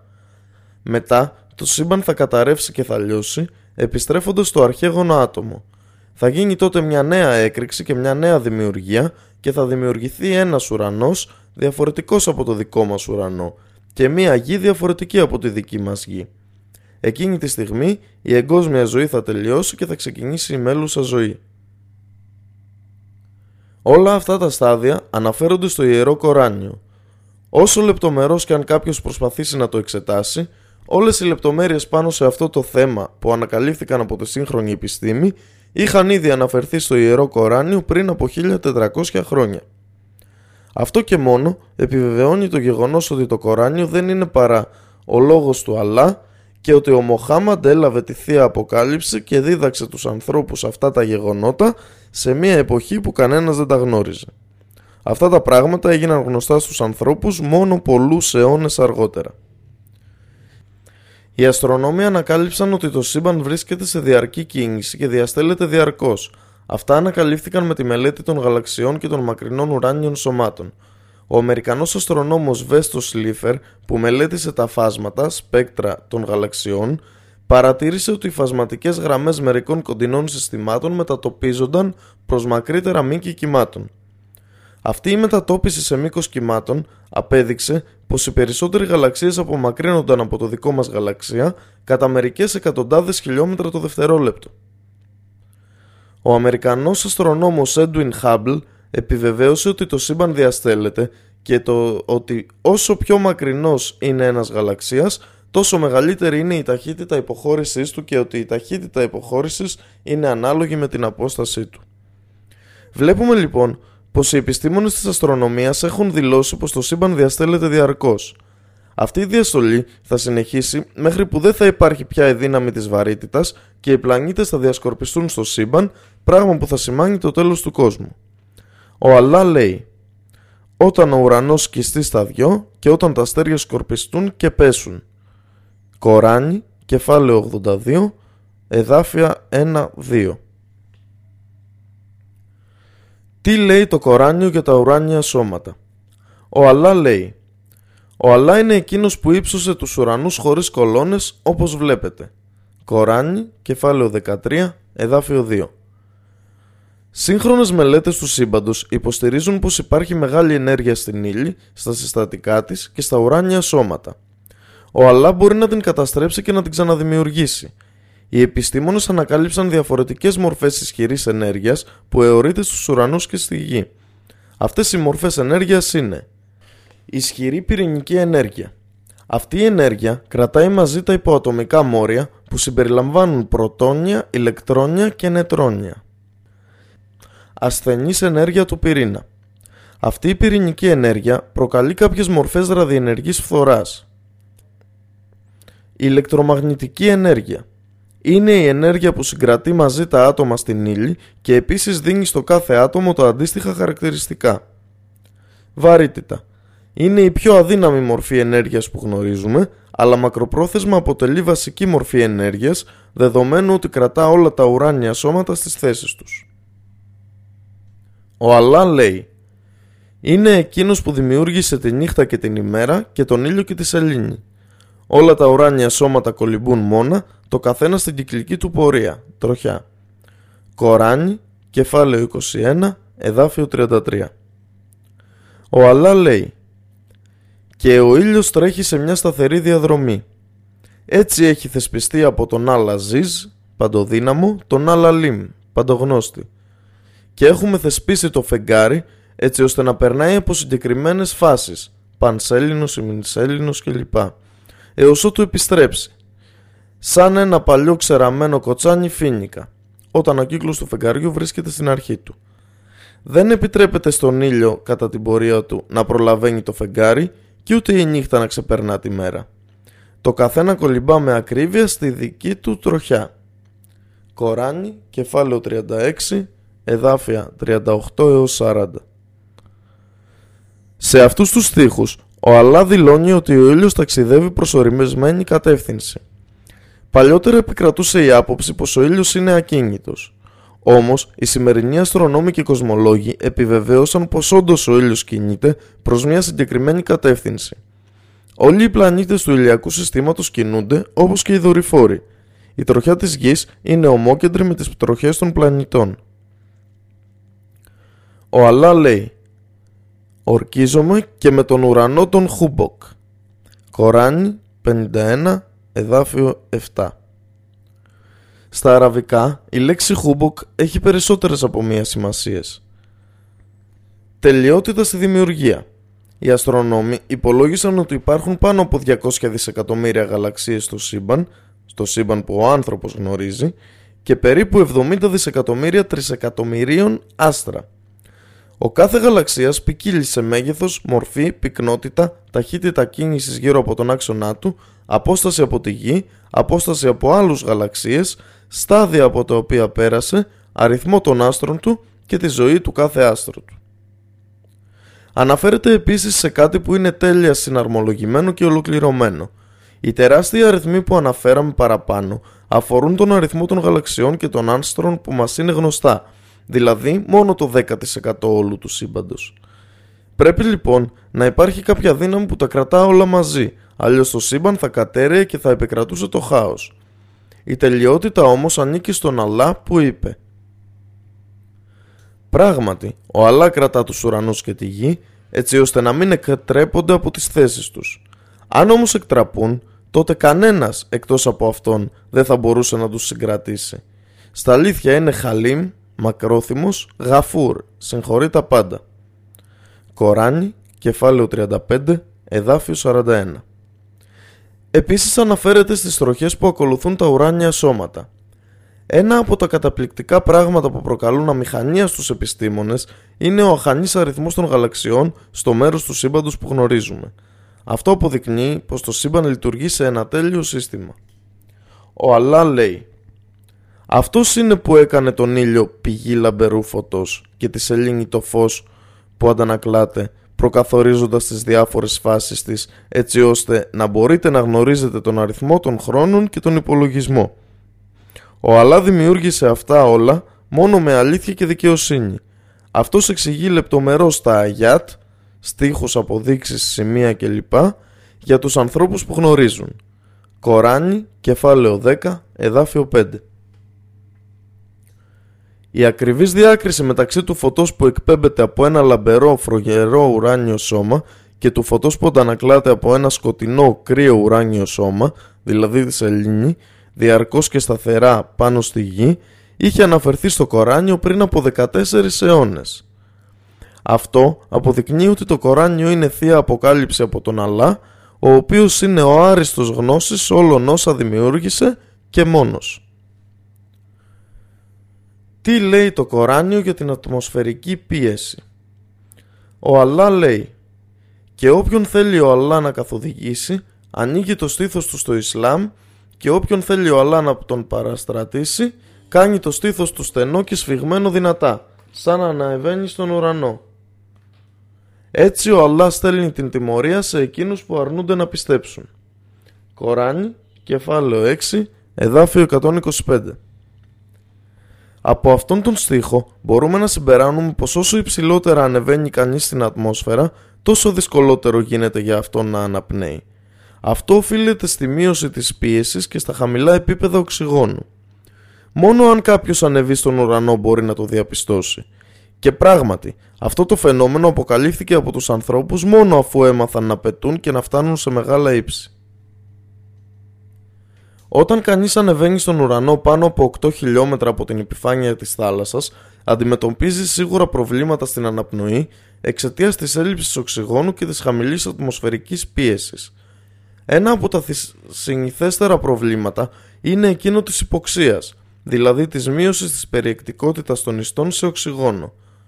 Άλλο ένα σύνηθε πρόβλημα είναι εκείνο του δυσβαρισμού, ενός συνόλου συμπτωμάτων που οφείλονται στην έκθεση του ανθρώπινου σώματος σε υπερβολικά χαμηλή ατμοσφαιρική πίεση ή σε κάποια ταχεία μεταβολή της. Αυτά τα δύο προβλήματα μπορούν να διαταράξουν τις κανονικές λειτουργίες του ανθρώπινου σώματος, άρα η δυσκολία στην αναπνοή σε μεγάλα ύψη μπορεί να εξηγηθεί απλά ως μια προσπάθεια αυτοπροστασίας του ανθρώπινου σώματος.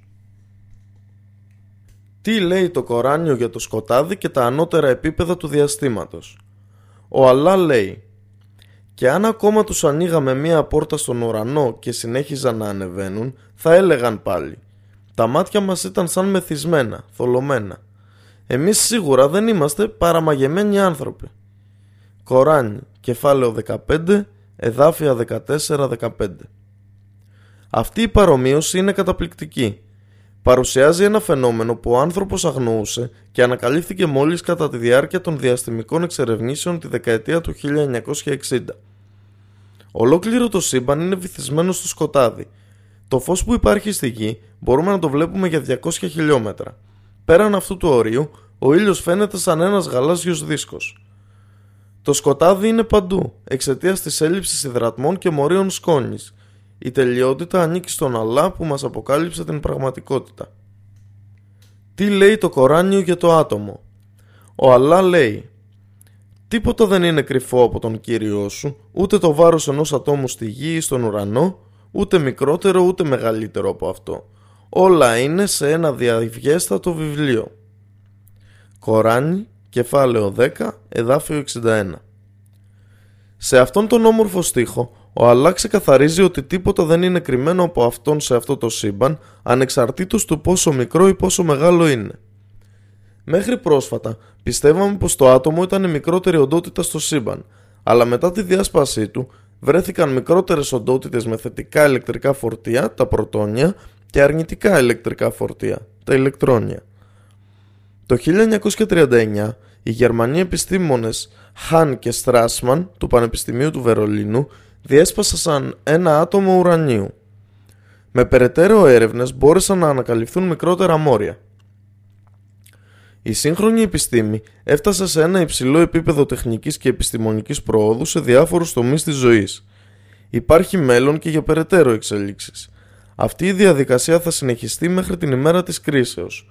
Ωστόσο, οι συλλογικές προσπάθειες όλης της ανθρωπότητας στον τομέα της γνώσης δεν θα μπορέσουν να φτάσουν ούτε καν να πλησιάσουν τη γνώση και τη δύναμη του Αλλά. Ο ύψιστος Αλλά λέει και οι άπιστοι σε ρωτάνε ο Μοχάμαντ για το ρούχ, πνεύμα. Πες, το πνεύμα, η γνώση του, ανήκει μόνο στον Αλλά και από τη γνώση ο άνθρωποι λάβατε μόνο λίγοι. Κοράνι, κεφάλαιο 17, εδάφιο 85 Η σοφία του Αλλά και οι δυνάμεις του είναι απεριόριστες και ασύγκριτες. Ο Αλλά μας έδωσε με αυτόν τον στίχο του Κορανίου μια απλή εξήγηση των πραγμάτων έτσι ώστε εμείς με τα μυαλά μας να μπορέσουμε να αναγνωρίσουμε και να καταλάβουμε την τεράστια διαφορά ανάμεσα στη γνώση του και τη δική μας. Δοξασία στον Αλλά. Τι λέει το Κοράνιο για τις φάσεις του ανθρώπινου εμβρίου; Ο Αλλά λέει «Και πράγματι πλάσαμε τον άνθρωπο, Αδάμ, από λάσπη αναμεμειγμένη από όλη τη γη. Έπειτα τον κάναμε, τους απογόνους του Αδάμ, νούτφα, σταγόνες από αναμεμειγμένες εκκρίσεις των δύο φύλων, μέσα σε τόπο ασφαλισμένο, στη μήτρα. Έπειτα δημιουργήσαμε την ούτφα σε άλακα, κρεμάμενο θρόμβο αίματος και δημιουργήσαμε την άλακα σε μούντγα, ένα κομμάτι σάρκας που φαίνεται μασημένη και δημιουργήσαμε τη μούντγα σε κόκαλα και ντύσαμε, περιβάλαμε τα κόκαλα με σάρκα και έπειτα σχηματίσαμε από αυτό ένα άλλο νέο πλάσμα του εμφυσίσαμε το πνεύμα. Α είναι ευλογημένος ο Αλλά, ο άριστος των δημιουργών. Έπειτα από όλα αυτά, στο τέλος θα πεθάνετε και έπειτα κατά την ημέρα της Αναστάσεως θα αναστηθείτε. Κοράνι, κεφάλαιο 23, εδάφια 12 έως 16. Τα στάδια μέσα από τα οποία περνάει ένας άνθρωπος είναι Δημιούργημα από πυλό ο Αδάμ, ο πατέρας της ανθρωπότητας, φτιάχτηκε από πυλό. Αυτός ο στίχος διαφωνεί λοιπόν με τη θεωρία της εξέλιξης των ειδών που η επιστήμη σήμερα αναθεωρεί. Αυτό δείχνει πως οι άνθρωποι είναι ξεχωριστά πλάσματα. Η ανθρωπότητα δεν εξελίχθηκε από άλλα είδη. Αναμεμειγμένο σπέρμα σε αυτό το στάδιο, οι σεξουαλικές εκκρίσεις του ανδρός και της γυναίκας αναμειγνύονται στη μήτρα με αποτέλεσμα το οάριο να γονιμοποιείται ή να πεθαίνει με τη θέληση του αλλά. Αν το οάριο γονιμοποιείται, η ανθρώπινη ζωή θα εισέλθει στα πρώτα της στάδια. Ο Αλλά λέει «Εμείς δημιουργήσαμε τον άνθρωπο από νούτφα, σταγόνες, από αναμεμειγμένες εκκρίσεις των δύο φύλων και τον δοκιμάζουμε αν θα ακολουθήσει το δρόμο του Αλλά ή όχι και τον κάνουμε ικανό να βλέπει και να ακούει για να βλέπει τις αποδείξεις και να ακούει το λόγο του Αλλά. Κοράνι, κεφάλαιο 76, εδάφιο 2 Αν το σπέρμα αποτύχει να γονιμοποιήσει το ωράριο, θα αποβληθεί από τη μήτρα μαζί με το ωάριο, αλλά αν το γονιμοποιήσει, θα δημιουργήσει ένα ζυγωτό που θα προσκοληθεί στο τείχομα της μήτρας με τη μορφή βλαστιδίου. Αν το θέλει ο Αλλά, το έμβριο θα προσκοληθεί στη μήτρα και θα προχωρήσει στο στάδιο της άλακα, δηλαδή κάτι σαν μια βδέλα που κρέμεται. Ο Αλλά λέει «Αν αμφιβάλλετε για την Ανάσταση, λάβετε υπόψη ότι σας έχουμε πλάσει από χώμα, Αδάμ, έπειτα από νούτφα, σταγόνες από αναμεμειγμένες εκκρίσεις των δύο φύλων, έπειτα από άλακα, κρεμάμενο θρόμβο αίματος, έπειτα από μούτγα, ένα κομμάτι σάρκας που φαίνεται μασημένη, που αναπτύσσεται ή όχι στην ανθρώπινη μορφή, για να σας αποδείξουμε τη δύναμή μας. Και κάνουμε όποιον θέλουμε να παραμένει στη μήτρα της μητέρας του για ένα ορισμένο χρονικό διάστημα. Έπειτα σας βγάζουμε έξω ως μωρά, έπειτα για να φτάσετε στην ηλικία της ολοκληρωμένης δύναμης, στη νεότητα. Μερικοί από εσά πεθαίνουν και μερικούς από εσά τους αφήνουμε να ζήσουν μέχρι τα αδύναμα γυρατιά στα οποία παρόλο που είχαν μάθει δεν θα ξέρουν τίποτε. Και βλέπεις τη γη από νεκρή και άγωνη, όταν τις ρίχνουμε πάνω της νερό, να ταράζεται από ζωή. να φουσκώνει και να φυτρώνει από κάθε λογής σε ζεύγη ωραία φυτά. Κοράνι, κεφάλαιο 22, εδάφιο 5. Κρεμάμενος θρόμβος αίματος. Περιγράφεται με αυτόν τον τρόπο επειδή κρέμεται από τη μήτρα με τρόπο παρόμοιο με μία βδέλα που τρέφεται από το αίμα άλλων οργανισμών. Μασημένη ουσία Περιγράφεται κατά αυτόν τον τρόπο καθώς το έμβριο παρουσιάζει εμφανισιακές ομοιότητες με μία μασημένη ουσία. Σχηματισμός των οστών Κάλυψη των οστών με σάρκα το έμβριο εξελίσσεται και μεταμορφώνεται σε διαφορετική μορφή ενώ το σώμα αποκτά τις σωστές αναλογίες και η ζωή εμφυσείται σε αυτό. Το ανθρώπινο έμβριο εξελίσσεται σε διάφορα στάδια μέσα σε τρία σκοτάδια, όπως λέει ο Αλλά. Σας έχω δημιουργήσει όλους από ένα μόνο πρόσωπο, τον Αδάμ. Έπειτα από αυτόν έκανε το τέρι του, την Εύα, Χάουα στα αραβικά και έστειλε σε εσάς κάτω στη γη οκτώ κεφάλια από τα ζωντανά, σε ζευγάρια. Σας δημιουργεί μέσα στις μήτρες των μητέρων σας, δημιουργία μετά τη δημιουργία, σε τρία στρώματα σκοταδιού. Αυτός είναι ο Αλλά, ο Κύριός σας. Σε αυτόν ανήκει η κυριαρχία. Λαϊλάχα ηλαχούα. Δεν υπάρχει Θεός εκτός από Αυτόν. Πώς λοιπόν παρασταρατήσατε από το δρόμο και τη λατρεία Του; Κοράνι κεφάλαιο 39, εδάφιο 6. Αυτός ο στίχος λέει ότι το έμβριο είναι καλυμμένο από τρία καλύματα που στο στίχο ονομάζονται σκοτάδια. Ούτε το νερό, ούτε ο αέρας, ούτε το φως, ούτε η ζέστη δεν μπορούν να διαπεράσουν αυτά τα καλύματα, τα οποία δεν μπορεί να τα δει το ανθρώπινο μάτι.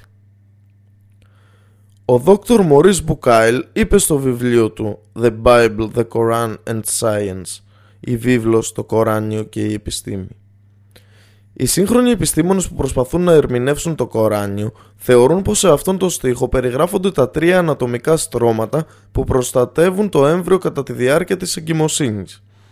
Το κοιλιακό τείχομα, η ίδια η μήτρα και αυτά μέσα στα οποία βρίσκεται το έμβριο, ο πλακούντας, οι εμβρυϊκές μεμβράνες, το αμνιακό υγρό. Το έμβριο βρίσκεται σε ασφαλές μέρος. Ο Αλλά λέει Μήπως, ο άπιστη, δεν σας έχουμε πλάσει από νερό, σπέρμα ασήμαντο; Και το τοποθετήσαμε σε έναν τόπο ασφαλισμένο, στη μήτρα, για ένα διάστημα κυοφορίας ορισμένο. Και εμείς μπορέσαμε να το δημιουργήσουμε, να του δώσουμε μορφή και να το βγάλουμε ζωντανό από τη μητέρα του. Και εμείς είμαστε οι ικανότεροι σε αυτό. Κοράνι, κεφάλαιο 77, εδάφια 20 23. Ο Dr. Gary Miller αναφέρει στο βιβλίο του The Amazing Koran, το εκλειπτικό Κοράνιο. Ένας δημοσιογράφος ρώτησε τον καθηγητή Keith Moore «Δεν νομίζετε πως ίσως οι Άραβες ήδη τα γνώριζαν όλα αυτά, δηλαδή την περιγραφή του εμβρίου, πώς εμφανίζεται, πώς εξελίσσεται και πώς μεγαλώνει» Ίσως αυτοί να μην ήταν επιστήμονες, αλλά ίσως να έκαναν κάποιο είδος ακραίας ανατομής σε έγκυες γυναίκες για να εξετάσουν αυτά τα πράγματα. Ο καθηγητής αμέσως επισήμανε στο δημοσιογράφο πως δεν είχε λάβει υπόψη του ένα βασικό παράγοντα. Όλες οι διαφάνειες του εμβρίου που είχαν δείξει κατά τη διάρκεια της παρουσίασης προέρχονταν από εικόνες που είχαν ληφθεί από μικροσκόπιο. Και πρόσθεσε. Το ζήτημα δεν είναι αν κάποιος προσπάθησε να ανακαλύψει την εμβριολογία πριν 14 αιώνες. Το ζήτημα είναι ότι δεν θα μπορούσε καν να τα δει. Όλες οι περιγραφές του εμβρίου που βρίσκονται στο Κοράνιο αναφέρονται στο έμβριο όταν αυτό είναι ακόμα πολύ μικρό για να το δει το ανθρώπινο μάτι. Στις φάσεις δηλαδή που χρειαζόμαστε μικροσκόπιο για να δούμε το έμβριο. Όμως, επειδή αυτό το εργαλείο υπάρχει μόνο εδώ και περίπου 200 χρόνια, ο Δόκτωρ Μουρ σχολίασε σαρκαστικά. Ίσως πριν 14 αιώνες κάποιος είχε κρυφά ένα μικροσκόπιο και έκανε με αυτό αυτήν την έρευνα, και μάλιστα χωρίς να κάνει ούτε ένα λάθος. Μετά αυτός ο κάποιος δίδαξε ότι ήξερε στο Μοχάμαντ και τον έπεισε να βάλει αυτές τις πληροφορίες στο βιβλίο του. Μετά κατέστρεψε τον εξοπλισμό του και τα κράτησε όλα μυστικά για πάντα. Εσείς θα πιστεύετε αυτά; Αλήθεια, δεν μπορείτε να πιστεύετε εκτός αν έχετε κάποια απόδειξη για αυτά, γιατί πρόκειται για μια πολύ γελία θεωρία. Όταν ο Δόκτωρ Μουρ ρωτήθηκε πώς εξηγεί τις πληροφορίες που υπάρχουν στο Κοράνιο, απάντησε «Μπορούν να είναι μόνο θείες αποκαλύψεις». Ο Dr. Gerald Keniger είπε Στις περισσότερες, αν όχι όλες περιπτώσεις, αυτές οι περιγραφές προηγούνται κατά πολλούς αιώνες των περιγραφών των διαφόρων σταδίων του ανθρώπινου εμβρίου και της εμβριακής εξέλιξης που υπάρχουν στην καθιερωμένη επιστημονική βιβλιογραφία. Τι λέει το Κοράνιο για τους ωκεανούς; Τι λέει το Κοράνιο για το φράγμα ανάμεσα στις θάλασσες; Ο Αλλά λέει Είναι εκείνος που έκανε τις δύο θάλασσες να εισχωρήσουν η μία στην άλλη Αυτήν τη μία εύγευστη και γλυκιά και αυτή την άλλη αλμυρή και πικρή και έκανε ανάμεσά τους ένα εμπόδιο και πλήρη διαχωρισμό μεταξύ τους. Κοράνι, κεφάλαιο 25, εδάφιο 53 το γεγονός ότι τα νερά των ωκεανών δεν αναμειγνύονται μεταξύ τους αποκαλύφθηκε μόλις πρόσφατα από τους ωκεανογράφους. Αυτό οφείλεται στο φυσικό φαινόμενο που ονομάζεται επιφανειακή τάση. Ως συνέπεια αυτού του φαινομένου, τα νερά των γειτονικών μεταξύ τους θαλασσών δεν αναμειγνύονται. Αυτό οφείλεται στις διαφορετικές πυκνότητες των υδάτων. Η επιφανειακή τάση δεν επιτρέπει στις θάλασσες να αναμειγνύονται μεταξύ τους, λειτουργώντας ακριβώς όπως ένα στίχος ανάμεσά τους. Ο Αμαζόνιος ποταμός εκβάλλει στον Ατλαντικό ωκεανό, ωστόσο τα ύδατά του κρατούν τα χαρακτηριστικά τους σε μία απόσταση 200 μέτρων μέσα στον Ατλαντικό ωκεανό. Τι λέει το Κοράνιο για το σκοτάδι στις θάλασσες και για τα εσωτερικά κύματα; Ο Αλλά λέει «Οι πράξεις των απίστων μοιάζουν με το βαθύ σκοτάδι στο βυθό της βαθιάς θάλασσας που έχει σκεπαστεί με κύματα που πάνω τους είναι άλλα κύματα και από πάνω τους σύννεφα. Βαθιά σκοτάδια, το ένα πάνω στο άλλο, που αν βγάζει κανείς το χέρι του σχεδόν δεν το βλέπει. Και σε όποιον ο Αλλά δεν του δίνει φως, δεν έχει τότε φως. Κοράνι, κεφάλαιο 24, εδάφιο 40 είναι γνωστό και επιστημονικά αποδεδειγμένο ότι στα πολύ μεγάλα βάθη των ωκεανών δεν υπάρχει φως, παρά μόνο σκοτάδι. Αυτό οφείλεται στο γεγονός πως οι ηλιακές ακτίνες δεν μπορούν να φτάσουν εκεί, επειδή η θάλασσα, που κατά μέσον όρο έχει βάθος λίγων εκατοντάδων μέτρων, φτάνει σε βάθος μέχρι και 11.034 μέτρα. Στα βάθη των ωκεανών και των θαλασσών, το σκοτάδι γίνεται πλήρες από τα 200 μέτρα και κάτω. Σε αυτό το βάθος σχεδόν δεν υπάρχει φως στο βάθος κάτω των χιλίων μέτρων δεν υπάρχει καθόλου φως. Συνεπώς, το μεγαλύτερο μέρος των ηλιακών ακτίνων αφομοιώνονται από τα νερά που βρίσκονται σε βάθος μέχρι 100 μέτρα. Αυτό το μέρος της θάλασσας ονομάζεται φωτεινό τμήμα. Στα 150 μέτρα βάθος μόνο το 1% των ηλιακών ακτίνων είναι ορατό, ενώ στα 200 μέτρα φτάνει μόνο το 0,01% του φωτός του ηλίου. Το στρώμα του όζοντος στην ατμόσφαιρα αντανακλά τις περισσότερες υπεριώδεις ακτίνες, ενώ τα σύννεφα αντανακλούν το 30% και αφομοιώνουν το 19% αυτών των ακτίνων. Μόνο το 51% των ακτίνων αυτών φτάνει στη θάλασσα, ενώ το 3 με το 30% του φωτός του ήλιου αντανακλάται από την επιφάνεια της θάλασσας. Βαθύτερα, σχεδόν όλα τα 7 χρώματα της Σύριδος αφομοιώνονται το ένα μετά το άλλο στα πρώτα 200 μέτρα, εκτός του κιανού φωτός. Τι λέει το Κοράνιο για τα εσωτερικά κύματα; Οι επιστήμονες έχουν πρόσφατα ανακαλύψει ότι υπάρχουν εσωτερικά κύματα που παρατηρούνται στις διαχωριστικές επιφάνειες πυκνότητας που υπάρχουν ανάμεσα σε στρώματα διαφορετικών πυκνοτήτων – τα εσωτερικά κύματα καλύπτουν τα βαθιά νερά των θαλασσών και των ωκεανών γιατί τα βαθιά νερά έχουν μεγαλύτερη πυκνότητα από αυτά που βρίσκονται πάνω τους. Τα εσωτερικά κύματα συμπεριφέρονται σαν επιφανειακά κύματα. Επίσης μπορούν να διασπαστούν όπως τα επιφανειακά κύματα. Τα εσωτερικά κύματα δεν είναι ορατά από το ανθρώπινο μάτι. Μπορούν να ανοιχνευθούν μόνο μελετώντας τις αλλαγές της θερμοκρασίας και της αλμυρότητας σε ένα συγκεκριμένο σημείο. Για παράδειγμα, το νερό της Μεσογείου θάλασσας είναι ζεστό, αλμυρό και λιγότερο πυκνό σε σχέση με εκείνο του Ατλαντικού ωκεανού. Όταν τα νερά της Μεσογείου μπαίνουν στον Ατλαντικό ωκεανό μέσω του στενού του Γιβραλτάρ, εισχωρούν για μερικές εκατοντάδες χιλιόμετρα μέσα στον Ατλαντικό, μέσα στα δικά τους ζεστά, αλμυρά και λιγότερο πυκνά νερά, σε ένα βάθος περίπου χιλίων μέτρων. Τα μεσογειακά νερά σταθεροποιούνται σε αυτό το βάθος παρόλο που υπάρχουν σε αυτές τις θάλασσες μεγάλα κύματα, ισχυρά ρεύματα και παλήριες, χωρίς να αναμειγνύονται με εκείνα του Ατλαντικού και χωρίς να περάσουν από αυτό το φράγμα. Αυτό το φαινόμενο έγινε γνωστό μόνο στην εποχή μας, χάρη στις προηγμένες τεχνολογίες και στους κατάλληλους εξοπλισμούς που μας επιτρέπουν να το μελετούμε. Όμως, ο προφήτης ζούσε στην έρημο, μακριά από τον ωκεανό, και ποτέ δεν ταξίδεψε σε καμία θάλασσα. Συνεπώς, το γεγονός ότι το Κοράνιο δίνει τόσο λεπτομερείς πληροφορίες σχετικά με αυτά, αποτελεί τρανή απόδειξη πως πρόκειται πράγματι για θείο κείμενο.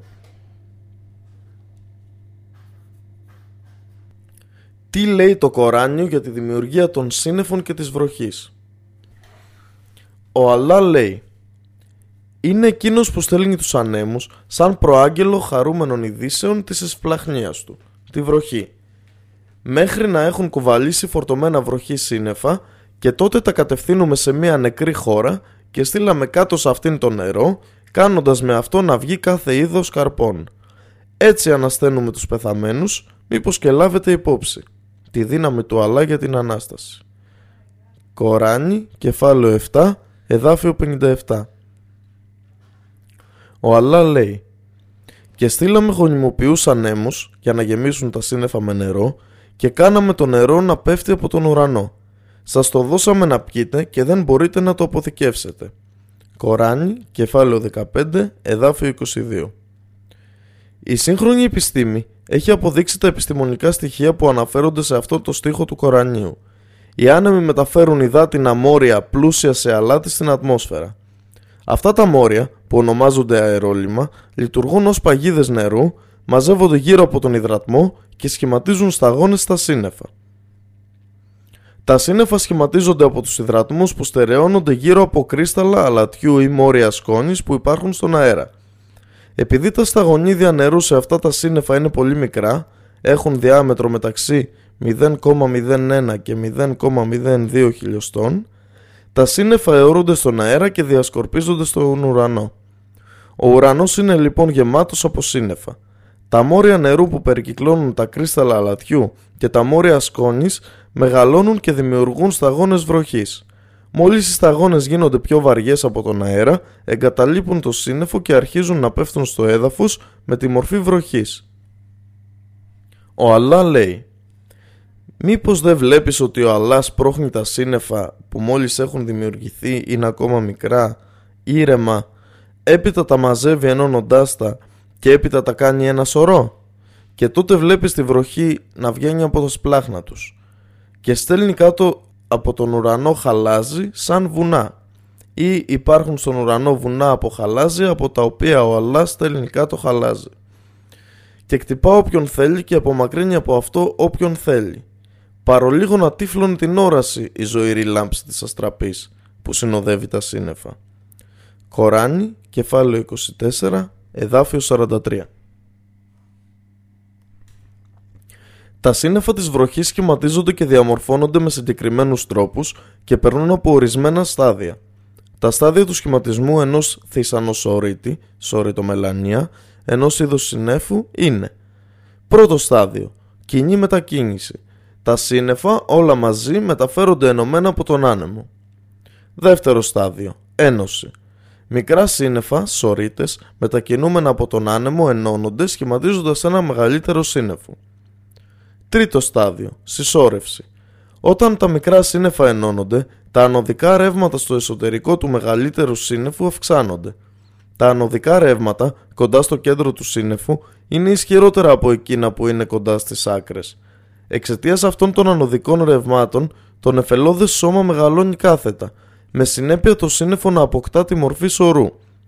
Μεγαλώνοντας κάθετα, το σύννεφο επεκτείνεται προς τα πάνω και έρχεται σε επαφή με ψυχρότερες περιοχές της ατμόσφαιρας όπου σχηματίζονται όλο και μεγαλύτερες σταγόνες βροχής ή χαλάζι.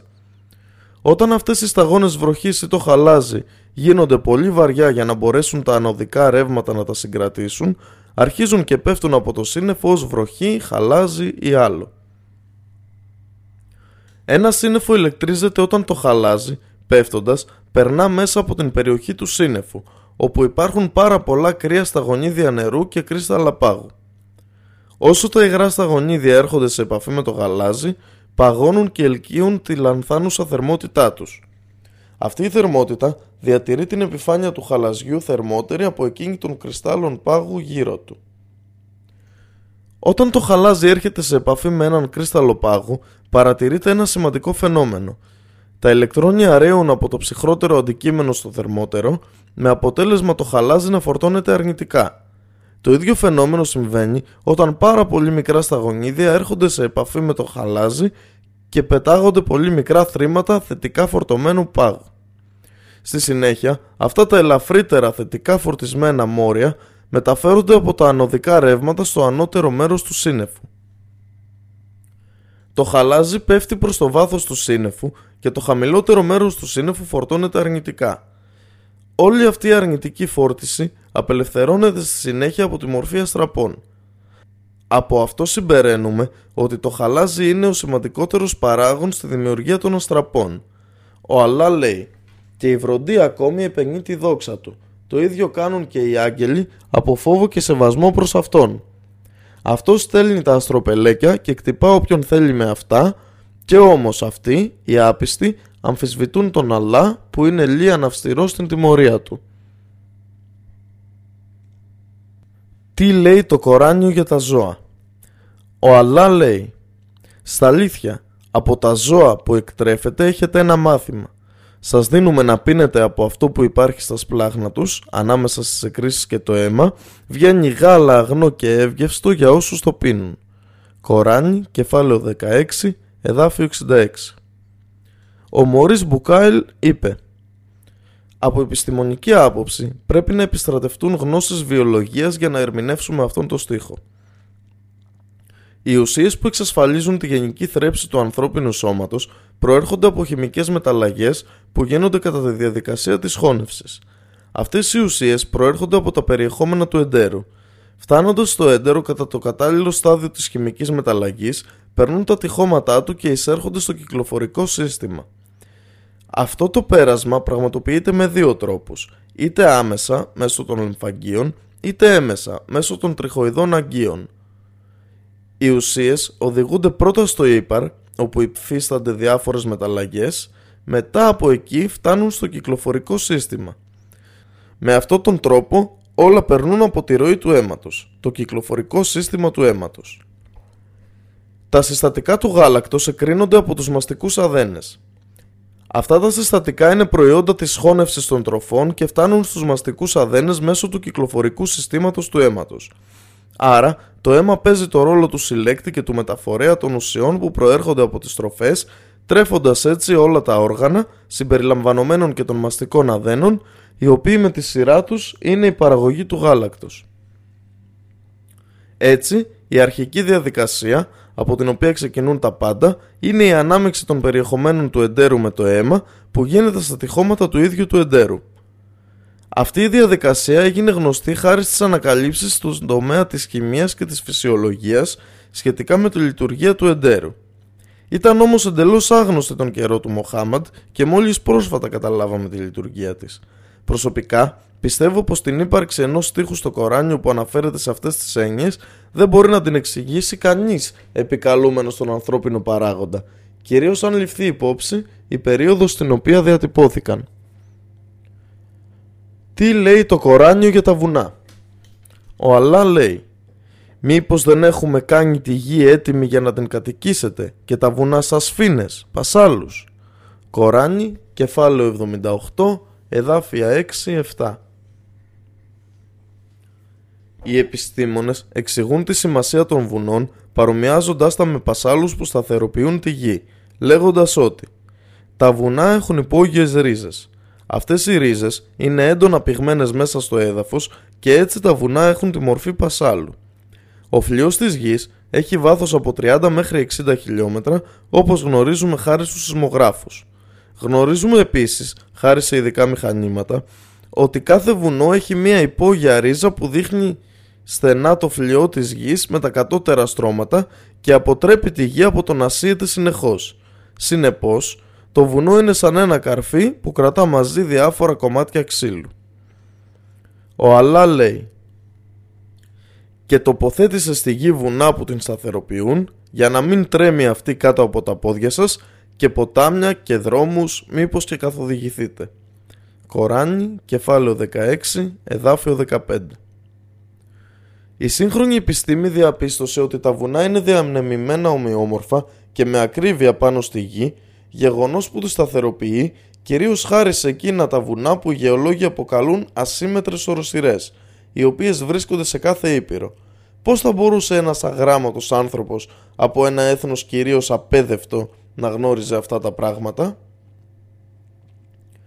Τι λέει το Κοράνιο για το νερό και τη ζωή; Μήπως δεν βλέπουν οι άπιστοι πως η ουρανή και η γη ήταν μια ενιαία οντότητα που έπειτα εμείς τα σχίσαμε σε δύο μέρη και από το νερό δημιουργήσαμε κάθε ζωντανό Δεν θα πιστέψουν λοιπόν; Κοράνι, κεφάλαιο 21, εδάφιο 30.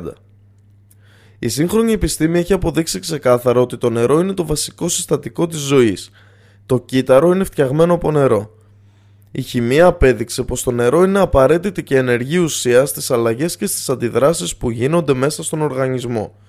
Γι' αυτό είναι το μοναδικό υγρό που χρειάζονται όλα τα ζωντανά όντα, ανεξαρτήτως μεγέθους, από τους μικροοργανισμούς μέχρι τα μεγαλύτερα ζώα που υπάρχουν στη γη. Σήμερα, περίπου το 71% της επιφάνειας της γης είναι καλυμμένη από νερό, ενώ οι χερσαίες εκτάσεις αποτελούν το υπόλοιπο 29%. Η κύρια πηγή για τη ζωή του ανθρώπου, των ζώων και των φυτών είναι το νερό. Οι επιστημονικές αναλύσεις φανερώνουν πως το σώμα ενός ενήλικα ανθρώπου από την ηλικία των 15 ετών και πάνω αποτελείται κατά 71% από νερό, ενώ στα παιδιά αυτό το ποσοστό ανέρχεται στο 93%, γεγονός που δείχνει ότι το 80% του νερού τρέχει στο ανθρώπινο σώμα και το υπόλοιπο είναι αίμα, ενώ στα φυτά και στα ζώα το νερό αποτελεί το 90% του σώματός τους. Ποιοι είναι αυτοί που εχθρεύονται το Ισλάμ; Αν ληφθούν υπόψη όλες οι θρησκείες που υπάρχουν στον κόσμο, παρατηρείται ότι το Ισλάμ είναι εκείνη που αντιπαθεί η πλειοψηφία των ανθρώπων. Ποιος είναι ο λόγος για αυτήν την έκδηλη εχθρότητα; Αν μελετήσουμε εκείνους που φανερώνουν την εχθρότητά τους απέναντι στο Ισλάμ, μπορούμε να τους χωρίσουμε στις εξής κατηγορίες. Πρώτον, τους πολυθεϊστές και τους αμαθείς. Επειδή το Ισλάμ είναι η θρησκεία της αλήθειας και δεν επιτρέπει άλλη λατρεία παρά εκείνης του Αλλά και δεν επιτρέπει να δείξουμε την ταπεινοφροσύνη μας παρά μόνο στον Αλλά.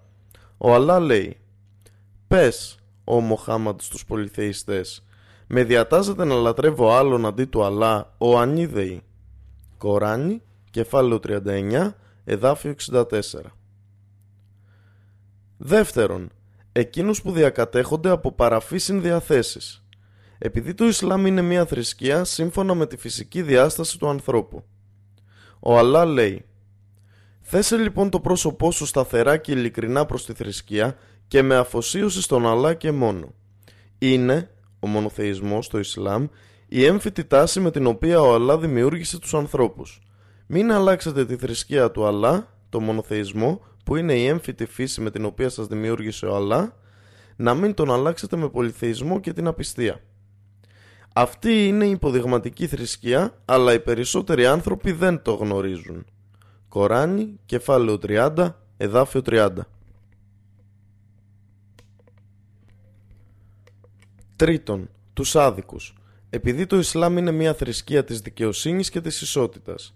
Ο Αλλά λέει «Ο Αλλά διατάζει το Αλάντλ, δηλαδή τη δικαιοσύνη και το μονοθεϊσμό, και το Αλιχσάν, δηλαδή την αγαθοεργία, και το Ιτάι Διελκόρμπα, το να δίνεις στους συγγενείς σου τα δικαιώματά τους με το να τους συμπεριφέρεσαι κάλλιστα και με το να διατηρείς στενούς δεσμούς μαζί τους.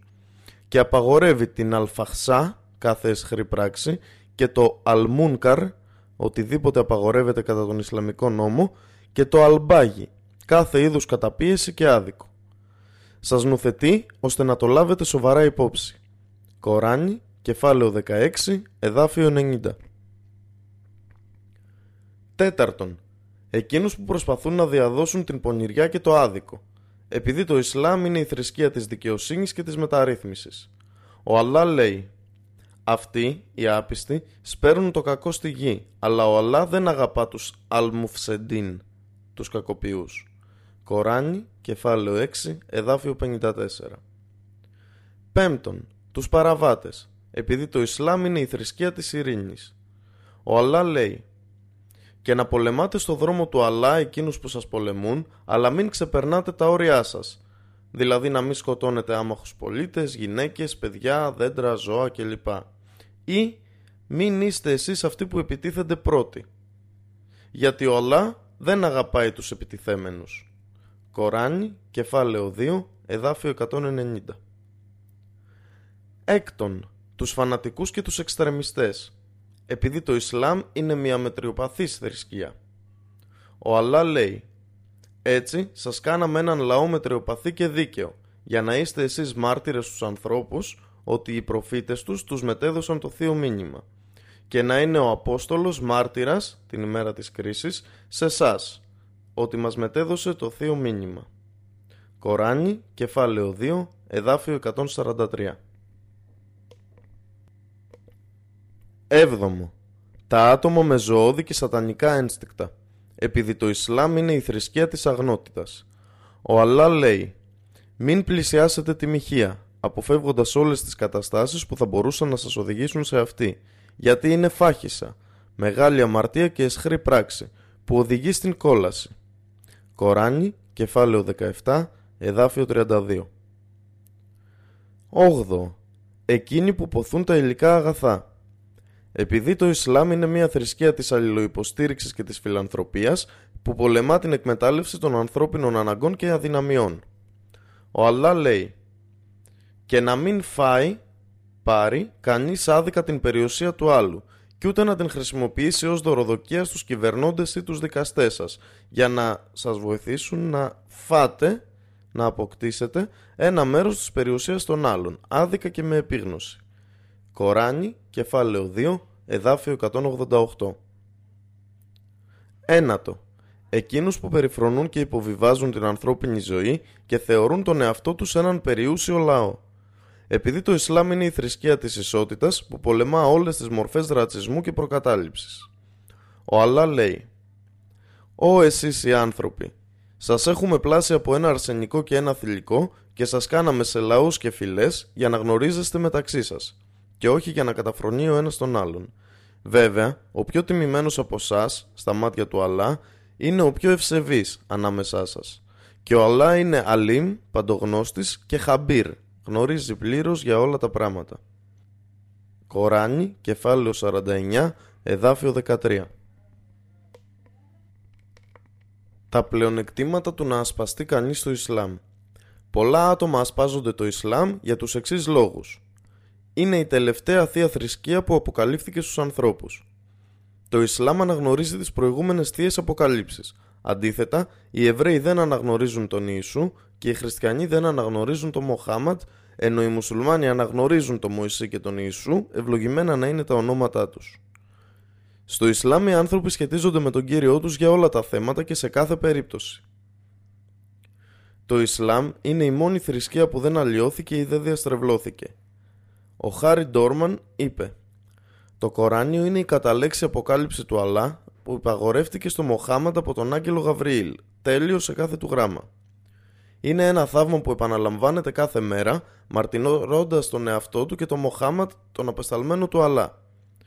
Το θαύμα της ιδιότητάς του έγκυται εν μέρη στον τρόπο με τον οποίο είναι γραμμένο, τόσο τέλειο και ευγενές που κανένας άνθρωπος ή τζιν δεν θα μπορούσε να δημιουργήσει κάτι παρόμοιο έστω και με το μικρότερο κεφάλαιό του και εν μέρει στο περιεχόμενό του που περιλαμβάνει διδαχές, προφητείες για το μέλλον και εξαιρετικά λεπτομερείς πληροφορίες που ένας άνθρωπος αμαθ... αμαθής όπως ήταν ο Μοχάμαντ δεν θα μπορούσε ποτέ να αποκτήσει από μόνος του.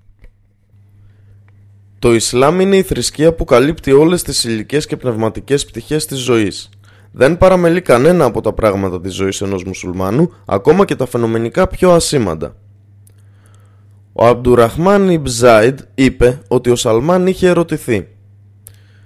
Κάποιος ρώτησε «Ο προφήτης σας σας έχει μάθει τα πάντα, ακόμα και πώς κάνετε τις ανάγκες σας» και ο Σαλμάν απάντησε «Βεβαίως, μας απαγόρεψε να στρέψουμε το πρόσωπό μας προς την Κέμπλα, δηλαδή προς την Κάαμπα στη Μέκα, όταν αφοδεύουμε ή ουρούμε ή να καθαριζόμαστε με το δεξί μας χέρι ή να χρησιμοποιούμε λιγότερες από τρεις πέτρες ή να χρησιμοποιούμε κόκαλα ή κοπριά για να καθαριστούμε. Μόσλεμ.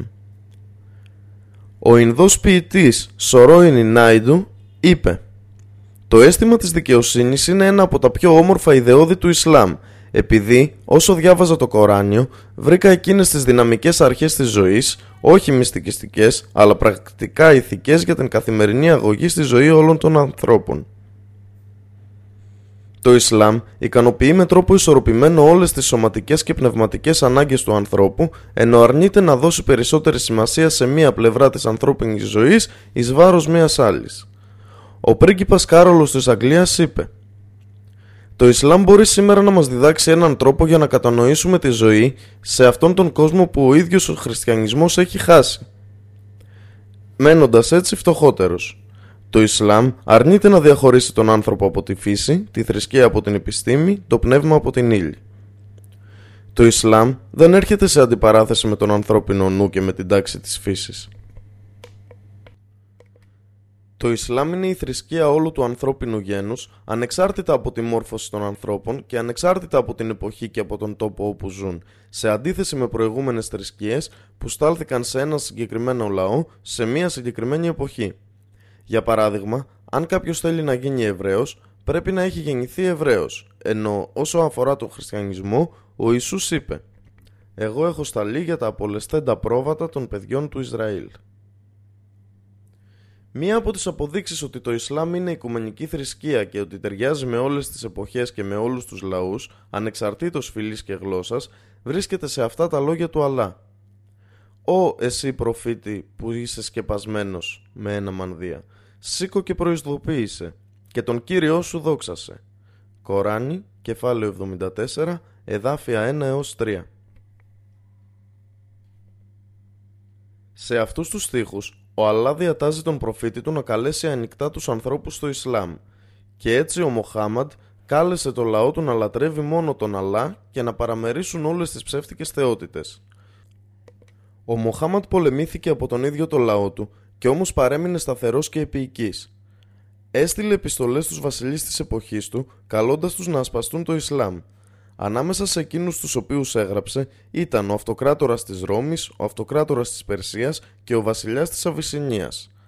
Αν το μήνυμα του Μοχάμαντ δεν ήταν οικουμενικό, δεν θα είχε καλέσει τους κυβερνώντες διάφορων γειτονικών με την Αραβία βασιλείων να ασπαστούν το Ισλάμ.